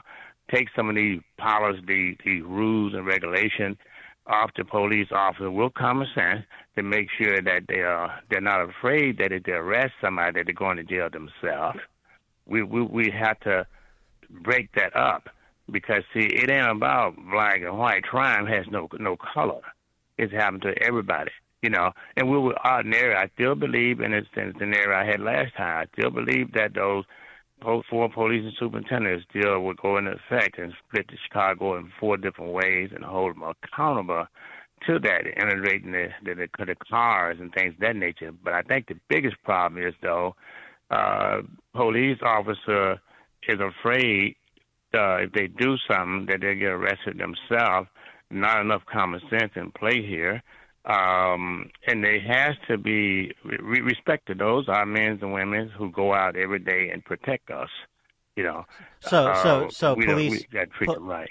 So police, include and you know, including whoever you would select as superintendent, would know that they have the mayor's backing, that they they could be confident that the mayor is not looking for opportunities to backstab them or to jackpot police officers. Obviously, you're not going to defend anybody that did something wrong. Nobody's saying that, but but you Right. you would you would have civilian leadership backing the police if you were mayor. That's the point. Uh, yeah, that's exactly the point. Uh, we, we're going to back the police officer. You got good and bad and everything, but the same token is that you don't need police officer turning their back against you. What you about know? the? What about? I mean, you know, there's the argument that uh, we're 2,000, maybe more now, 2,000 police officers down from where we need to be. Um, is there going to be? Would there be an effort by you as mayor to to make up uh, for that manpower shortage, if you perceive it Well, that way? I think we had to do. We we would have to bring back the people uh, that uh, uh, retired, hire more police officer, um, put some training course and things like that in place, and and hire people, uh, get police they they uh, they they off days. And I, I frankly tell you this much: I just think our first responder, like police officers, need to be paid more. You know, I, I just really do. I think they're underpaid. These are people who protect our lives. Uh, we, we I think there may be about uh, twelve thousand, I guess, or whatever. The number goes up and down, but should be about fourteen thousand, I believe. Uh, we'll bring those back, and and the retired police officer come in and give us a hand as well, and we'll get the morale up. That people gonna want to be proud to wear the uh, uh, uniform again of, of the police officer. And what are you going to do? Give them respect. Yeah. What about the homeless situation? I mean, we now have tents popping up near Michigan Avenue on Chestnut. I mean, it, it's everywhere. It's this is we're becoming slowly, but surely we're becoming the next L.A. or San Francisco. You know, I've always said this too about the homeless situation. Uh, I don't know. I, I heard a number that said there was about twenty five thousand homeless people, and and and I, and I go out. I took about I don't know last year or so. Uh, I don't know a half million buck went out and gave to people that was out there and are homeless, and a lot of them, um, you know, wasn't out there because they just wanted to be out there. But I still say this here that we got a lot of vacant um, apartment and buildings that is here. Why can't we go in and clean them buildings up and let the homeless people live in there? We got a lot of vacant schools. Why can't we go in there and, clean those schools up and refit them, things of that nature, and, and let them stay in there? You know, why why can't we we uh we we find the dollars and, and do do management the right way to give these people a place to stay? Uh, one lady told me uh up on Ashland, uh, the tent they've been staying out there for four and a half years, her and her husband. So that particular day I went by and I think I gave three fifty to her and three fifty to him. And she said, You know what? She said, Now I finally can get a place to stay and take a shower after four and a half years. My husband I can get a one bedroom apartment because you came along and and, and in four and a half years we've been staying out here. So Yeah. so And- every. uh, I'm sorry. Go. You want to go ahead? Finish, Willie. No, no, I, I was saying so, so, so, so there's no, no, no, no, no need to have homeless people out here. They have a place to stay, and everybody out there. Uh, here again, uh, you have school teachers and lawyers out there. They're living out there that used to be successful. You got people who, who COVID nineteen came, and they may be struggling with bills and things of that nature. But when COVID nineteen came, they was they, they end up out there. Who got skills? You know. You know, and, he- and so we got to do something about that. You know. So he, uh, you know, every candidate has like a big question, like here's your vulnerability or here's your challenge. And it seems to me your challenge is there are people who don't think Willie Wilson can do this job, like you're not up to the the job. Um, I think it has a lot to do with, frankly, how how you talk, and um, and I, I think a lot of people know your story. May, maybe not everybody does.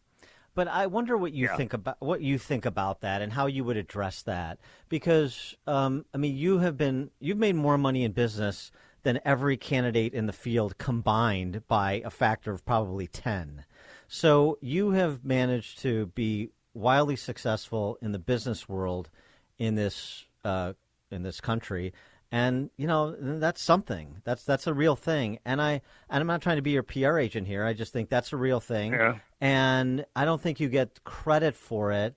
And I, I and I and I think you have trouble translating that success into the sort of standing that other very successful business people get uh, or have when they run for office and like being a successful business person is a big credential. It doesn't seem to me like you get credit for having that credential. And I wonder if you are thinking about ways to better leverage that to advance your candidacy. No, let me let me just say this. I'm not running for a paycheck.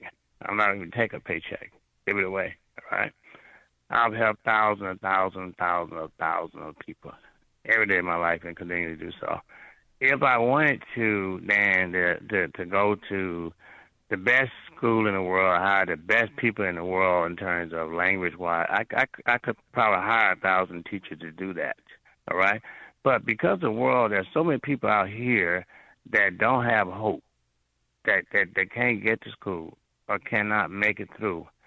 Um, I'm the person that helps set the example and say that look, you can be successful if you don't, if, if for whatever reason you haven't been to school, whatever reason you had to drop out, for whatever reason that you may can talk not can talk right.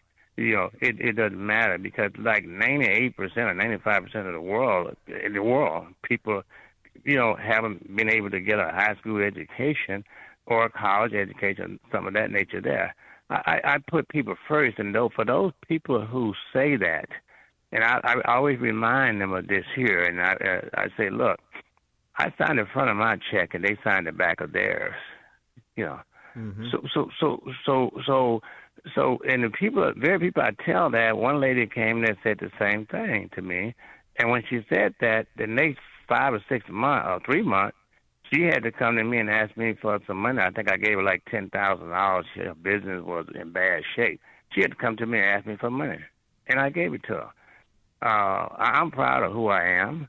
I'm proud of the way I talk. I don't want to change nothing else but try to help more people. That's all. And and, and for those people who who who's out here, uh, I don't- you know, can't make it. Let me represent the, the disadvantaged the people, the middle class, the, the the the people who don't have anything, and let me represent them and, and, and help them and say, hey, look, don't be ashamed of who you are, how you talk, who you be around, or what you wear, because you can make it. All right. I mean, I'm not uh, your political consultant at large either, but I think that last minute riff is a campaign commercial. There's a campaign commercial in there somewhere. I know that. Willie Wilson, uh, electwilliewilson.com is the website. Willie, thanks as always for joining us. Appreciate it. Hey, thank you. Talk to you. Thank you. God bless. And he joined us on our turnkey.pro answer line. Listen to the podcast of Dan and Amy from the AM 560 mobile app. Download it today at 560theanswer.com slash mobile. Insert Democrat socialist here. runs the Democratic House floor for 30 plus years running. He's promising this and he's stealing that. Where can you get that kind of money? He's using your house like his own piggy bank. You ought to know by now. You can pay off your house here in Illinois. but You can never keep up with the taxes. Oh, how it's always been the plan to have a taxpayer pay, no doubt. Not a matter of if anymore, but when you're moving out. I said, when you're moving out. Top of the morning, Dan and Amy. That theme music means it's time for our weekly confab with Ted Dabrowski, president of WirePoints, wirepoints.org, all things Illinois policy related. Big day yesterday as the uh, state of Illinois inaugurated uh, human butter cow for his second term. That would be Governor Spalding. Yes, and it was a big fanfare. They had fireworks inside. They had Bruno Mars. The couple had their first dance. You know what they danced to? Because I'm sure you don't. Eat it. No. Looks like we made it. Oh yeah, that was their first dance. Yeah. But it, it, the two lies, because I watched it, so you didn't have to. His speech, you know, he started out. I don't know if he was trying to be cute, but it's just more delusional lies from the left. You know those fire Pritzker signs, and if any of you've driven south of I eighty, you saw them everywhere. Well, guess what? He saw them too, and he was a little concerned. I was concerned about this until my kids pointed out that when people in their generation think something is really cool, they say, that's fire.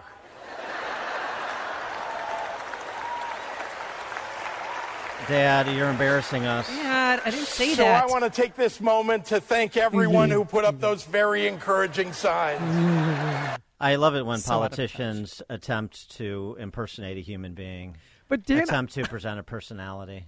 I don't know if it, we're Illinois is a free state. I mean, it's just what the same talking points Governor Newsom used during his inauguration. Illinois, we have power and we have hope, and a genuine goodness that is rooted in being the place in this country to which all people can come and live free. You, you feel like we've lived free the past three years there? Um, all people can come. That's true. Although more people are going than coming, aren't they, Yes. Governor? Again, um, Illinois uh, losing 140,000 uh, net last year, uh, July to July. Um, now, uh, Illinois legislators voted themselves a 17 percent Oh. pay hike uh, to 85 grand a year for a part-time job, which was completely fair because we lost some ground to our blue state counterparts in places like New York. They were able to drive 180,000 people out, and they got a 30% raise. So 180,000, 30% raise, you tear it down. 140,000, you drive out of your state, you get 17% bump. That seems fair to me. You predicted that, though. Remember? Oh, it's, well, you, you that's this is the point. If you're in uh, the incredibly shrinking blue America, the way that you ensure job security uh, and the ability to vote yourself raises without any concern about retribution politically is you just drive more people out of the state because who's leaving? People who actually want to live in a free state that also features some level of political sanity.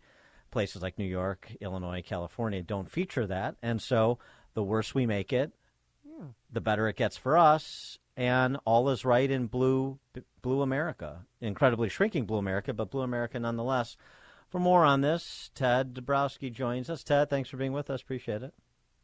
Good morning, Dan. Good morning, Amy. Yeah, the the, the flood of extremism continues, and I, I think it's got to just play out. Uh, you know, if you if you watched his, his speech, he's promising more free stuff, right? Free college, free free Free school for all, all that stuff, and uh, more goodies to come. And uh, he's going to try to finish his gun ban and uh, you know strengthen the abortion abortion laws, and this will be the uh, ideal place for for people to live. Strengthening abortion laws. What are we going to like infanticide up to the year of five? What, what how do you strengthen them when you've got abortion on demand all nine months, taxpayer funded? Well, you you make sure that if things change at the federal level, um, you know things stay the same here. So I, I guess that would be it. Well, But, one of the uh, other things you do, though, uh, which has been suggested, is for people who are visiting Illinois to get an abortion, birthing people. I don't want to be, you know, too specific. I don't want to exclude anybody. Birthing people come to Illinois for an abortion. Um, well, let's put them up in in a hotel at state expense. Let's feed them at state expense. Let's provide. Tra- I mean, we can continue to go on and on to attract more birthing people to have their abortions here. Yeah, and, and that's precisely what they, what they want and what they're doing, and uh, it's it's across the board the same on everything that's going on. So it's happening. It's I think I think we can only watch watch extremism keep going until it goes so far that uh, at some point, you know, we keep talking about at some point, whenever that is, the, even the center left says, "What the hell happened?" Right, and that's that's when perhaps the uh, the, the change can happen, if, if ever. Well, when you watched yesterday's inauguration speech, you know, 25 minutes long, did it feel as if he was running for president, seeking higher office to you? Well, you know, I, you know, I, I watched the New Hampshire and, and part of the Florida speeches that he gave, and those were unabashed presidential run speeches. This one, this one didn't feel the same, uh, but uh, but I, I think he is. I think he's he's certainly got his eye on it, and uh, you know he he wants to be able. And this part of why he's he's completing some of the things he's doing is he wants to be able to run um, on that platform and and uh, and be strong about it, like he's been in those speeches he gave in Florida and in, in New Hampshire. He wants to go all in, uh, you know, with the gun ban and all those things. It's uh, it, for him, it gives him more power to to speak up, which which makes it, I think, fascinating face uh, face down between him and uh, a guy like DeSantis. And that's He's why he was on the House opposites. floor, but he was on the House floor in the middle of the night to get that photo op. To, you know, I was there when we passed stricter, you know, uh, you know, gun rights and a banned assault weapons, so that he could use that. I think for an, a political ad for president. Yeah, I mean, I, well, why not? And then uh, Yeah, that really and then distinguishes him. Everybody is for gun bans. Everybody is for abortion on demand all nine months. Everybody is for calling women or trans men birthing people. I I mean, there the, there is no daylight between any of these candidates. They're completely uninteresting, and uh, unfortunately for Jelly Belly, he is not the most attractive candidate of the field of would-be's to replace Biden. So, whatever. The good news is that he's going to continue to do his great work in Illinois, at least for the next two years in the run up to running. Um, you know, Ted, uh, James Freeman, writing in the Wall Street Journal, uh, talks about this uh, boring story, leaving the land of Lincoln. He talks about big companies leaving Illinois, and now Tenneco, the part, auto parts manufacturer that was Lake Forest Base, is going to Michigan, and um, you know he talked that there's some talk about uh, how Allstate uh, sold off its corporate campus and now just has this one little building up there in Lake County. And you know, people like you make and James make a big deal about it, but it's no big deal. Uh, David Collis, who's a professor at Harvard, Harvard, I said. I hope you heard that.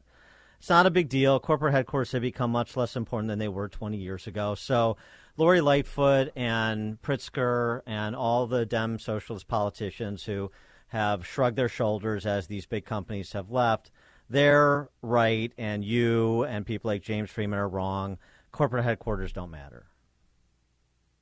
yeah, you know, if you want to talk about just corporate headquarters, well, that's one thing. But if you count it, if you look at everything else that's happening in, in Illinois and in Chicago, uh, you, you start to add them all up, and that's what a smart person would do. So, you know, David Collis at Harvard may, may, may have made his, his comment, but, you know, when you take the number of people who are leaving, I mean, think about it this way.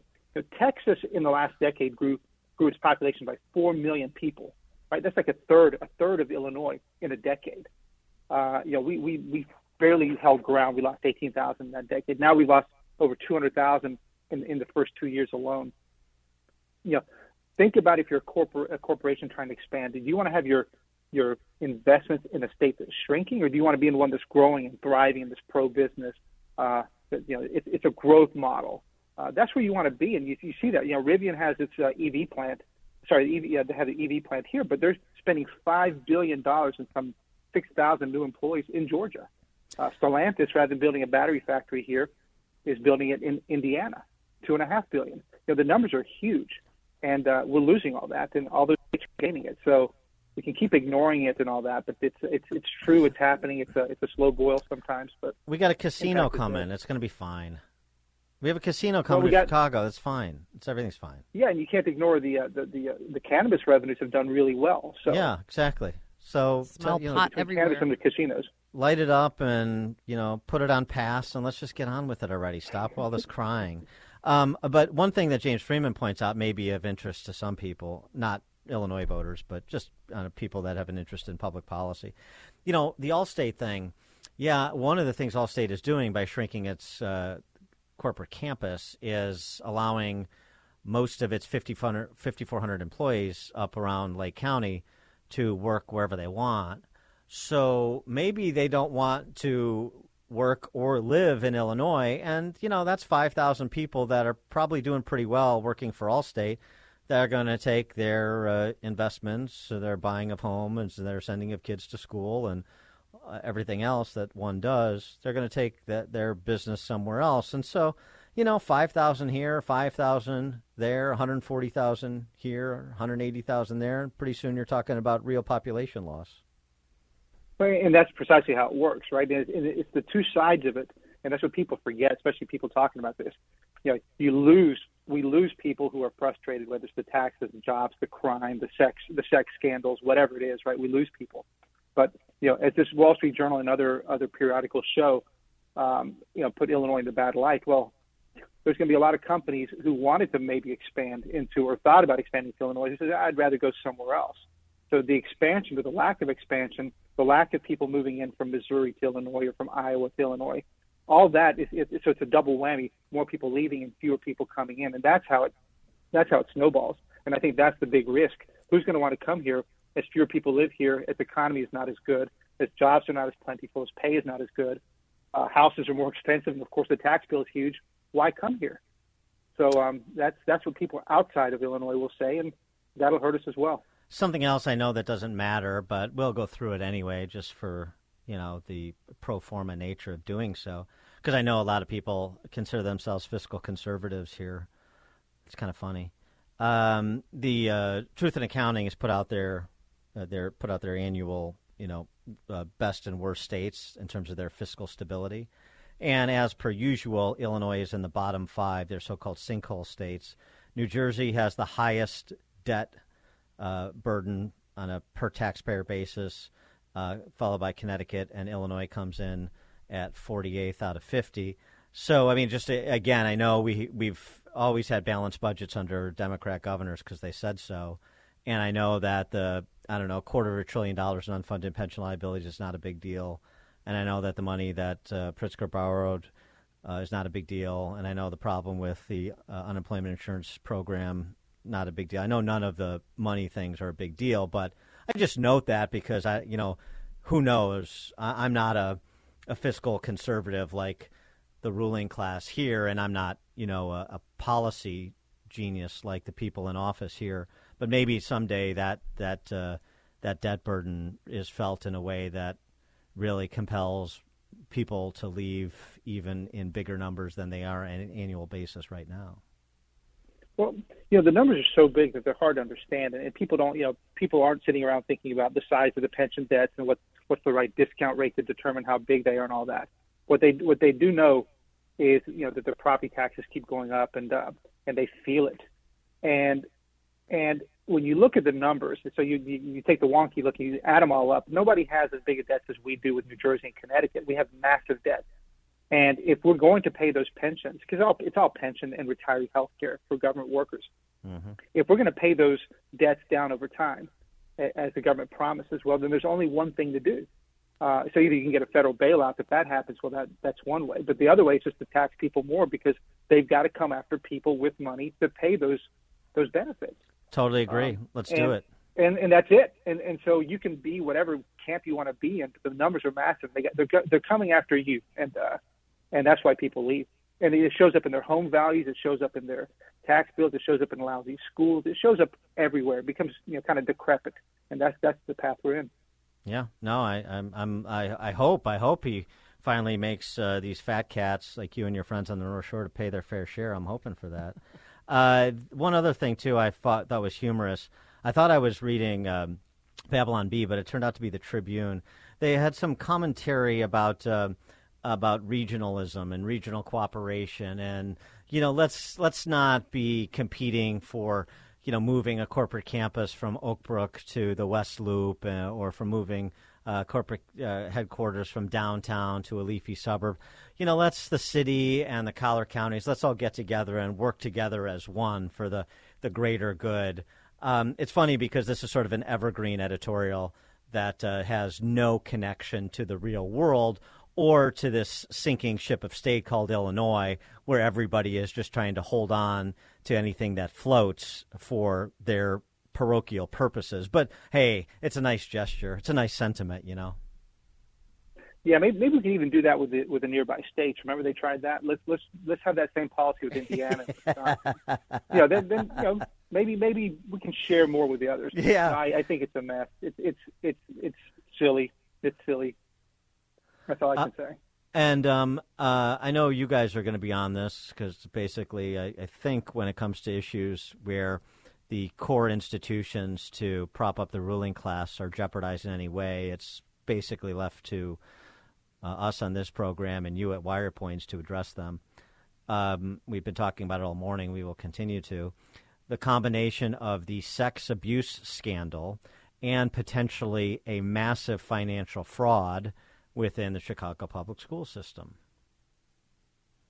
Yeah, you know, it's it's it's fascinating. I, I was able to do a radio show yesterday on on this uh, report, the OIG report, and you know, this flood of sexual harassment and abuse at, at CPS. And you know, look around, like you said, who's going to report on it? Where where is everybody? And uh, you know, it, it, it's not surprising that the Sun-Times or, or the Tribune isn't reporting on it. To, to be fair to the Tribune, they did break this stuff, you know, back in uh, 2018.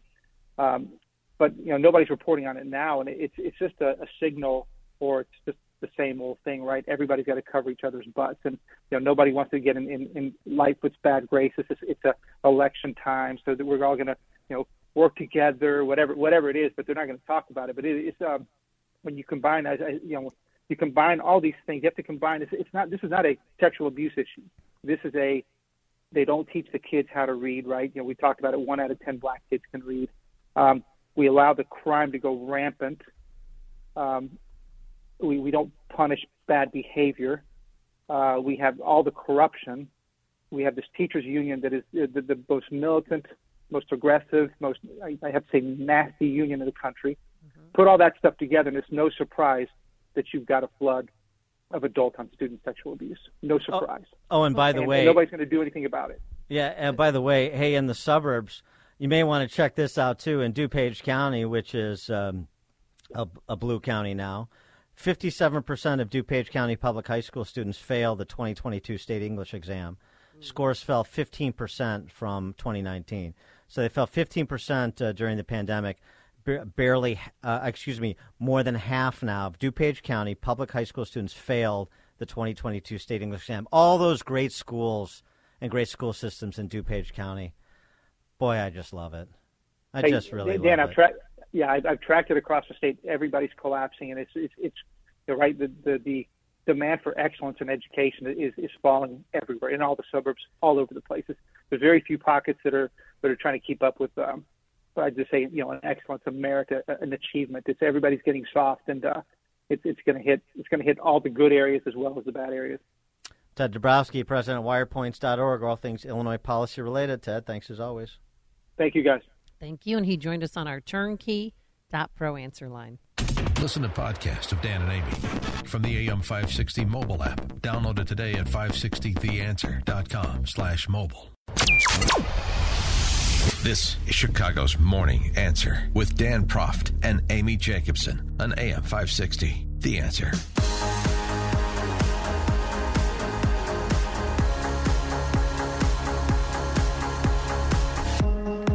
Top of the morning, Dan and Amy. Uh, when President Biden appeared for a hagiographic interview, does 60 Minutes do any other kind when it comes to Democrat socialists? This was back in September, and uh, he was given the floor to express his grave disappointment. It's classic. His shocked conscience over the classified docs at Mar-a-Lago. When you saw the photograph of the top secret documents laid out on the floor at Mar-a-Lago, what did you think to yourself looking at that image? How that could possibly happen, how one, anyone could be that irresponsible. And I thought, what data was in there that may compromise sources and methods? By that I mean names of people who helped or et cetera. And it's just uh, totally irresponsible. Mm, the totally irresponsible standard. Well, he must be the breathlessness just beside himself uh, this morning. Oh yeah. Uh, yesterday into this morning, after uh, it was made public that back in November, officials in his orbit found classified docs in his private office that he maintained after serving as vice president and went to the National Archives with them. The National Archives then turning around asking the Department of Justice to investigate those classified docs. No raid needed. Yeah, well, they were in a locked closet. No raid needed. Yeah. Uh, Evan Perez of CNN. CNN, even he, the national justice correspondent at CNN, couldn't look past the obvious comparison. But that said, right? I mean, I think the context that you're, I'm certain you're going to hear in the coming hours, certainly from uh, former uh, President Trump's uh, team, is that you can see how he ended up where he ended up, right? That, uh, you know, how can you prosecute, uh, which is something obviously that is being considered by the Justice Department right now. There's, a, there's actually a special counsel looking into whether to bring criminal charges in this case. Uh, how can you consider bringing charges against Donald Trump when something like this could have happened to Joe Biden? I think. Yeah, and don't even get me started on Hillary Clinton while we're at it. Oh, yeah. For more on this, pleased to be joined by our friend K.T. McFarland, former First Deputy National Security Advisor, President Trump, author of Revolution, Trump, Washington, and We the People. KT, uh, re- incredibly irresponsible was the standard that Joe Biden applied in in, in analyzing the uh, documents at Mar-a-Lago. I assume he'll apply that same standard to himself. Well, dream on. Um, no, I think that what this shows is that the Justice Department has been weaponized against conservatives, against President, former President Trump, against any opposition. And if you think that they're going to do to Joe Biden and his classified documents what they did to President Trump and his, you know, again, dream on. So I think what what this shows me is it's time for the House of Representatives to form a special committee, a special select committee to look into the abuses of power of the FBI and the Justice Department and whatever masters they're reporting to, whether it's the Biden administration, whether it's Democrats, whether it's only to themselves. Um, when I was just starting out in government in the 1970s, there was something called the Church Committee hearings, the Church Yeah. Tower. Those Mhm. were two senators, Republican and Democrat senators, who investigated the abuses of J. Edgar Hoover's Justice Department and also of the CIA. What was the CIA up to? Were they fomenting coups, et cetera? And it revealed an awful lot about both intelligence agencies, particularly the CIA. And it led to pretty significant and massive reforms. Well, it's time to do that again.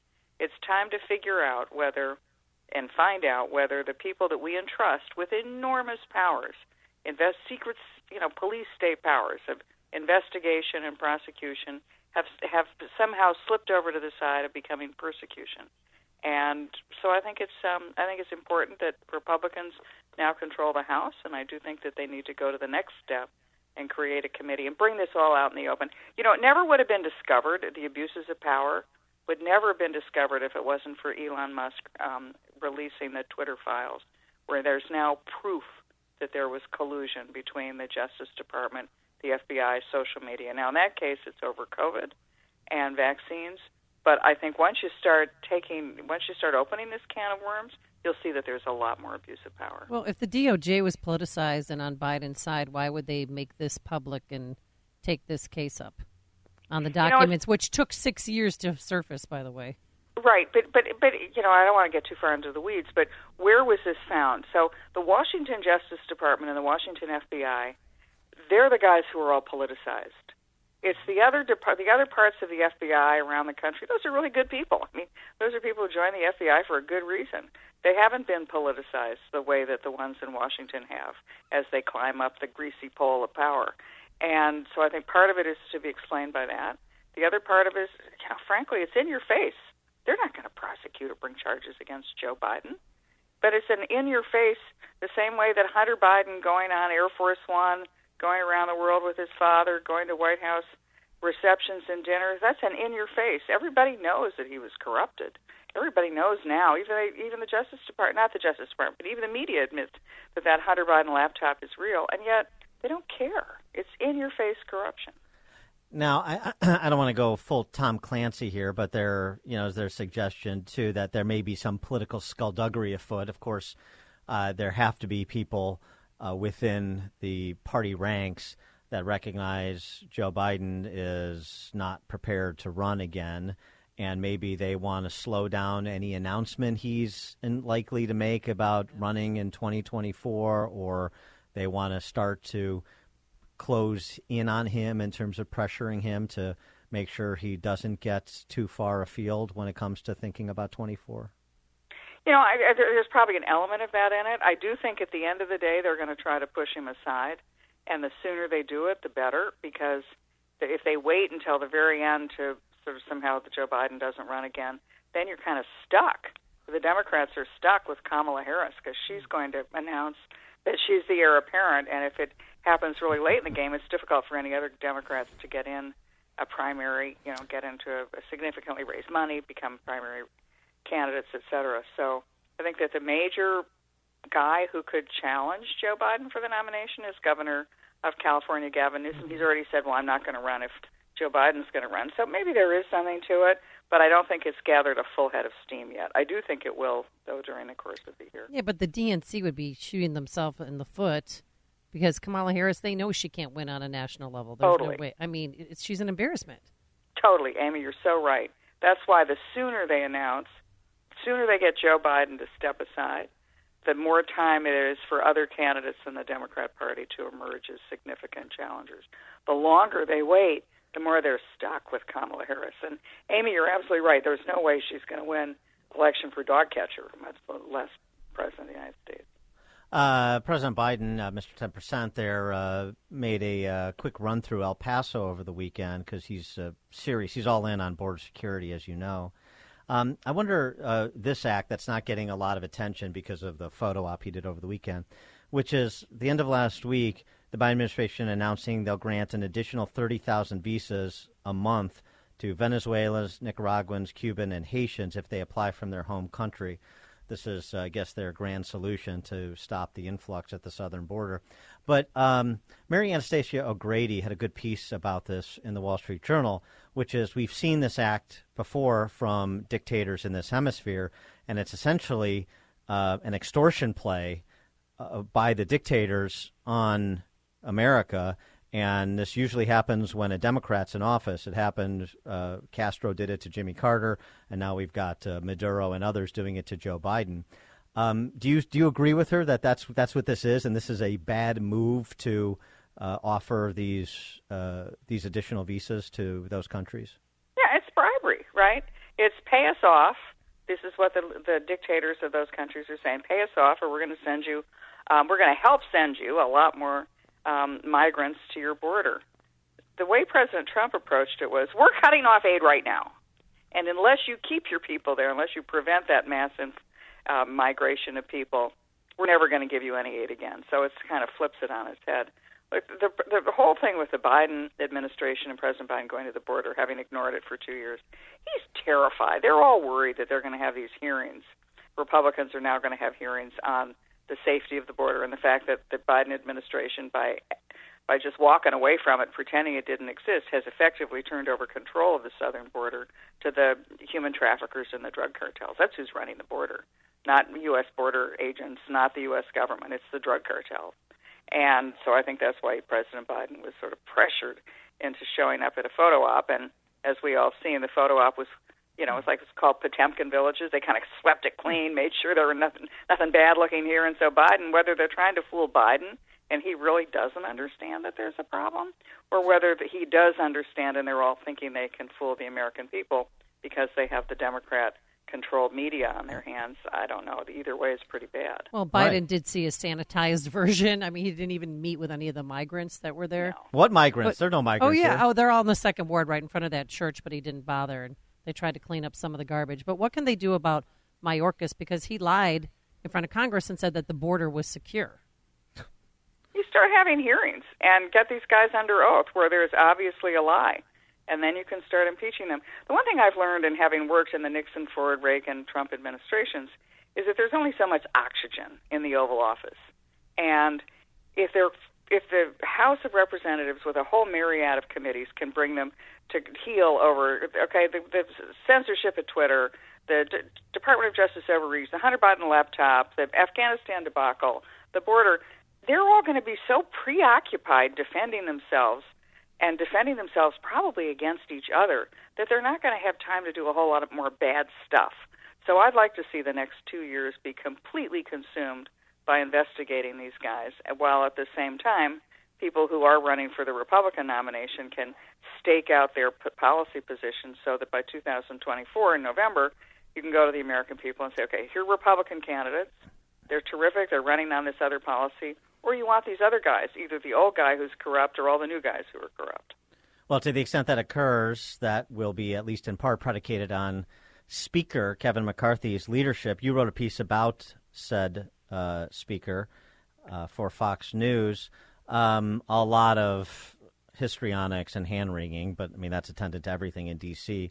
over the 15 votes it took to get him across the finish line. But uh, you suggest that doesn't mean that he's going to be a weak speaker. He has an amazing opportunity if he's smart enough to seize it, and it's what I call the crazy boss scenario where it's a negotiating tactic, and we used it in the Reagan administration, the Trump administration, Henry Kissinger used it negotiating the end of the Vietnam War. You know, Vladimir Putin's using it right now. It's to say, my boss is so crazy that I can't possibly go along with a compromise you're suggesting. And and here's why that's effective now, and it wasn't potentially a while ago. Kevin McCarthy has such a narrow lead that everybody knows that if he if he votes or supports big spending bills, he's out of a job and his adversary or the person he has to excuse me, the person he has to stand up to is no longer President Biden. It's no longer the Senate Majority Leader Chuck Schumer, Democrat. It's now the Senate Minority Leader, Republican Mitch McConnell, because McConnell is just historically known as a big spender. He's the ultimate king of pork. And so he, the problem that McCarthy is going to have is Kevin McCarthy is going to be in the House. He's got his weak, you know, he's got his very weak majority and the Dem- the Republicans in the Senate are going to say, "Hey, look, you know, you got to go along with these big spending bills, these omnibus spending bills, because it's in the interest of keeping government going. It's in the interest of compromise and civility." And now Kevin McCarthy can say, "I can't do that." Right. I mean, I've got this crazy boss. They're going to kick me out. So while the beef about Kevin McCarthy always was that he wasn't a strong guy, that he he couldn't stand up to bullies he's now got a crazy boss theory. He doesn't need a, a big backbone because he's back against against the wall. Now, if he's smart enough to use it, he'll just tell McConnell and the others, "No, I can't budge." Yeah, Um, you go. You go yeah, talk to can't budge. Scott. You go talk to Scott Perry and Lauren Boebert, right? Yeah, you you go talk to those. I got those crazy bosses right here, and they Love won't it. let me do it. So we'll see. You know, he if he isn't smart and uses if he doesn't use that strategy, he's out of a job. Do you appreciate what Matt Gaetz did and Boebert and, and holding out just to get? Look, I'm a big believer. I mean, if I were in Congress right now, I'd be in the Freedom Caucus mm-hmm. because those are the only people who are standing up against this massive spending. agree. For the last 20 years, Republicans and Democrats alike have taxed away and they've expanded the size of government. The Republicans did it after September 11th by creating a national security state. The Democrats did it after 2008 and the financial crisis.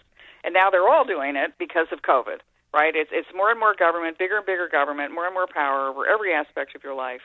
And the Freedom Caucus, those, those handful of members of the House of Representatives, are saying, enough. We can't keep doing this. This is how countries and empires decline, is when they spend themselves into bankruptcy. And if you get to the point where the FBI is used to go a secret army to go after the American people, opposition, to go after free speech, if you get the IRS that's going to come after the American people for I don't know, you know, not selling their cars and paying a tax, then you really do get to the point where you're in a total surveillance state. So I really admire what they've done. She is KT McFarland, former First Deputy National Security Advisor, President Trump. Her book, Revolution: Trump, Washington, and We the People. KT, thanks as always. It's a pleasure. Thank you both. Thank you. And she joined us on our turnkey.pro answer line. The more you listen, the more you listen, the more you'll know. This is Chicago's Morning Answer. Morning Answer on AM 560. The Answer. Top of the morning, Dan and Amy. Uh, Bernie Marcus, who last week was lamenting the state of the ethic of the American worker, particularly young people, don't want to work, fat, lazy, and stupid. Uh, had an interesting op ed in the Journal about uh, his experience as an entrepreneur. And it's, it's such a great story, the story of Home Depot, co founder of Home Depot with Arthur Blank, uh, because it just speaks to this myth that being an entrepreneur means oh you start out you open a business and then you know 30 years later you're a billionaire and it's just a straight line right up no problems no issues What would more than half fail? Small businesses fail within the first year. He writes, I didn't start out in the home, home improvement industry. I worked my way up the corporate ladder only to be fired by a capricious boss. When I found myself unemployed at 49, Ooh. at 49, That's rough. I had every reason to be bitter, but I turned to entrepreneurship, which made my life second act far better than I could have imagined. With almost no money, I had the idea to open a hardware store, a lumber yard, and a garden store all in one. What began as a single store in Georgia grew to more than 2,000 locations nationwide and made me a billionaire in the process. Only in, a member, only in America could a member of an ethnic minority from a poor immigrant family write that kind of success story.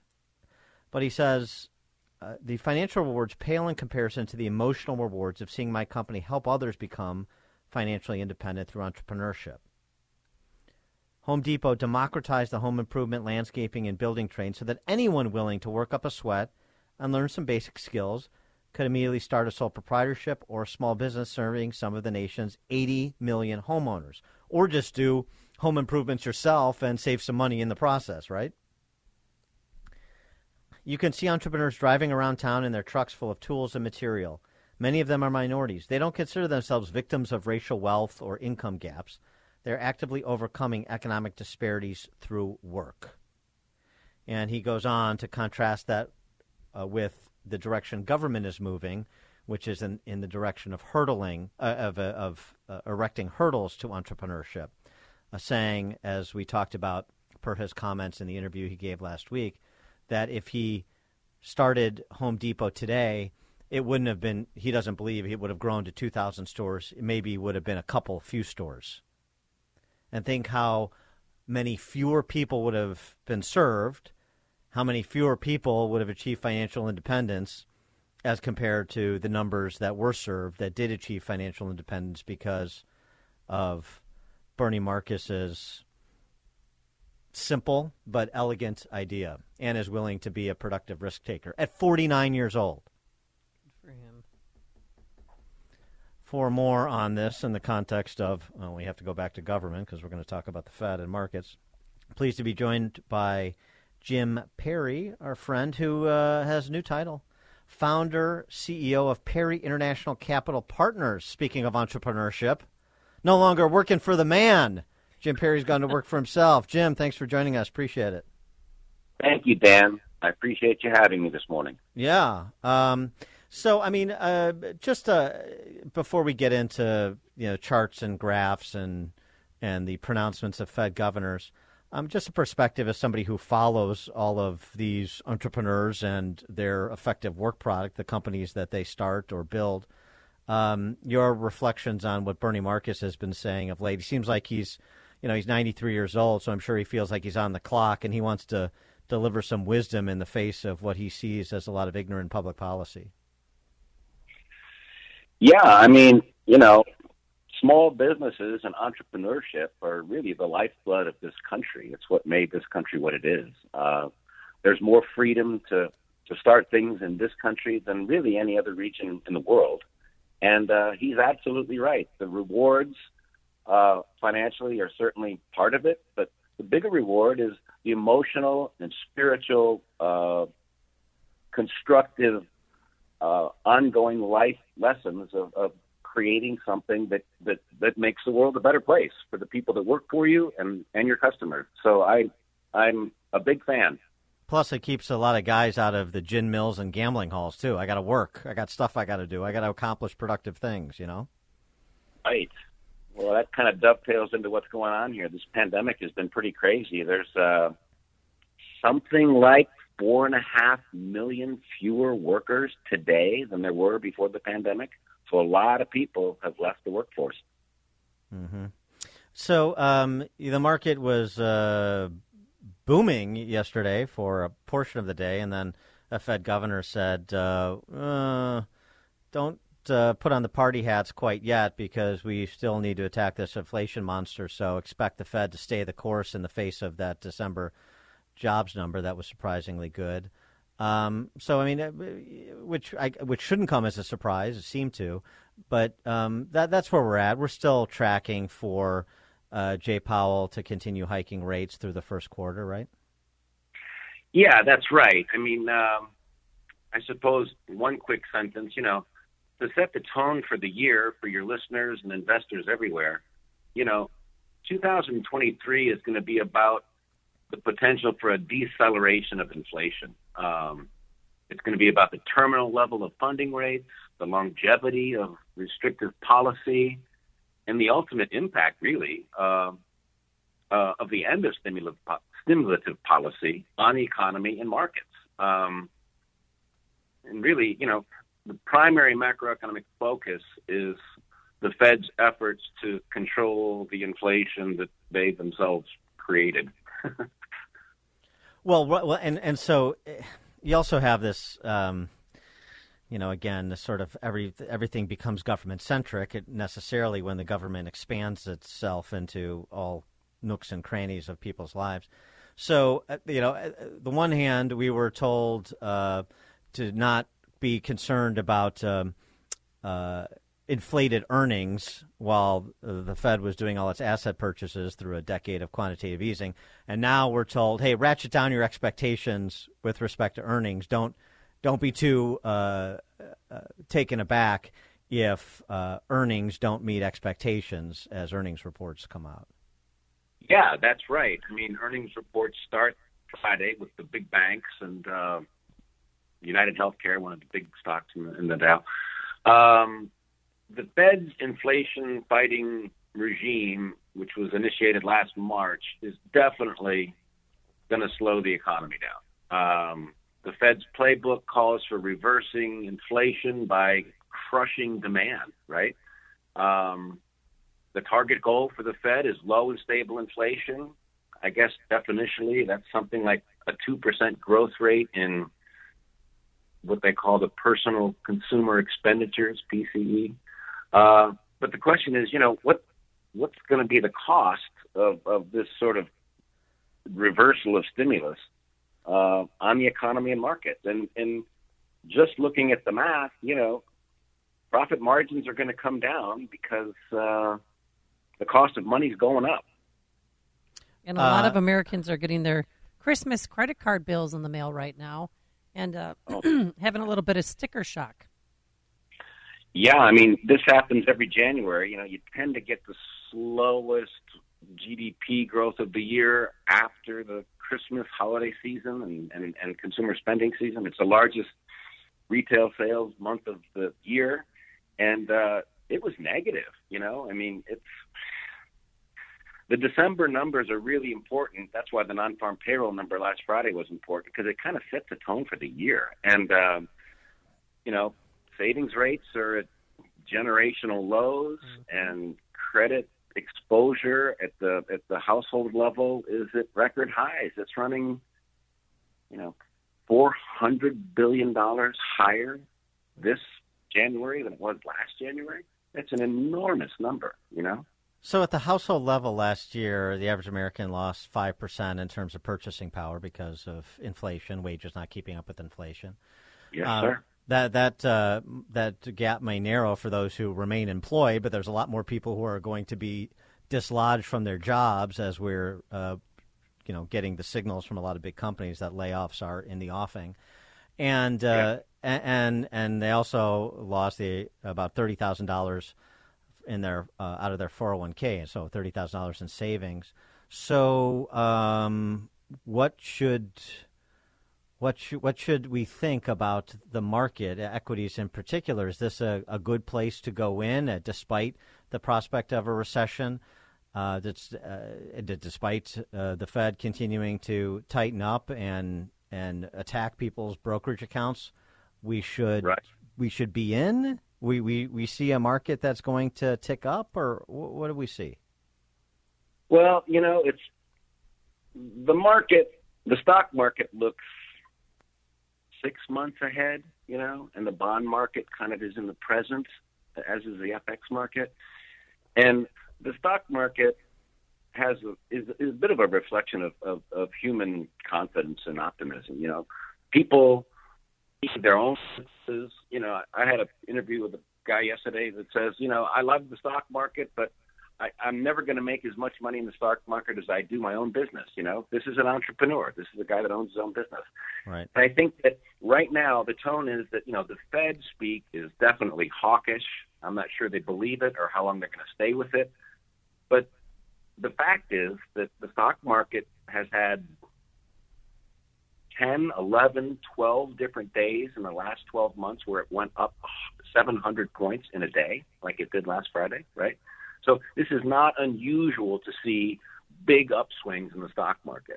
And the main reason for that is that financial conditions really are still quite stimulative. You know, I mean, you look at you look at China and Japan.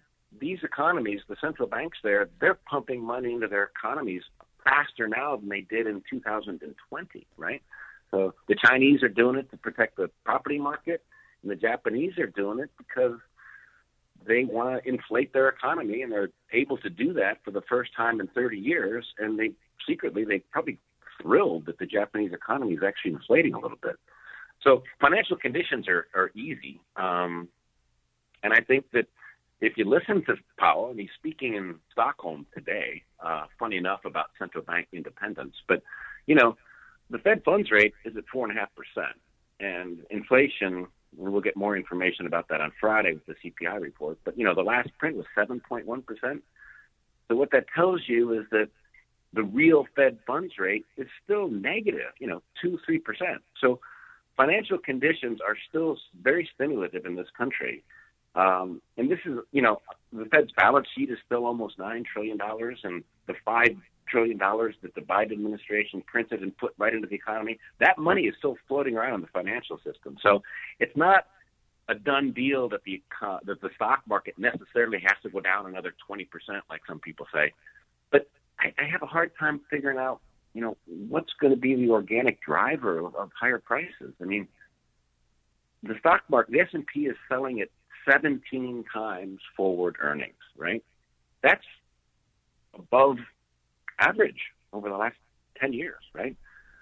When we have recession, that forward PE multiple, 10 times earnings, is not unusual in a recession. We're at 17, right? And sometimes it goes down to 8. So there's a lot of risk in the market. Um, and I kind of think, I've been telling my clients that be patient, be happy to buy a treasury bill that gives you 4.8% as a guaranteed return in six months and wait for some of the dust to settle to see how China's reopening is going to play out and how restrictive policy is going to play out to the economy and the unemployment rate. That sounds like sensible advice to me. I think I'm going to take it. Uh, Jim Perry, founder, uh, CIO of Perry International Capital Partners, LLC. James, thanks as always. Appreciate it. Dan, thank you very much for having me. Have a good day. Thanks. And he joined us on our turnkey.pro answer line. There's only one radio show in Chicago talking about today's biggest stories and telling you what they really mean. That show is this one Chicago's Morning Answer on AM 560. The Answer. Thanks for listening to Chicago's Morning Answer podcast, sponsored by Signature Bank. Signature Bank takes pride in helping customers grow their business and provide unmatched banking expertise, custom financial solutions, and the industry's best technology. So whether you're a business looking for a deposit relationship or needs a ready source of financing, Signature Bank is the right bank for you. Call today at 773-467-5600 to hear how Signature Bank can help your business grow and thrive. Member FDIC, Equal Housing Lender.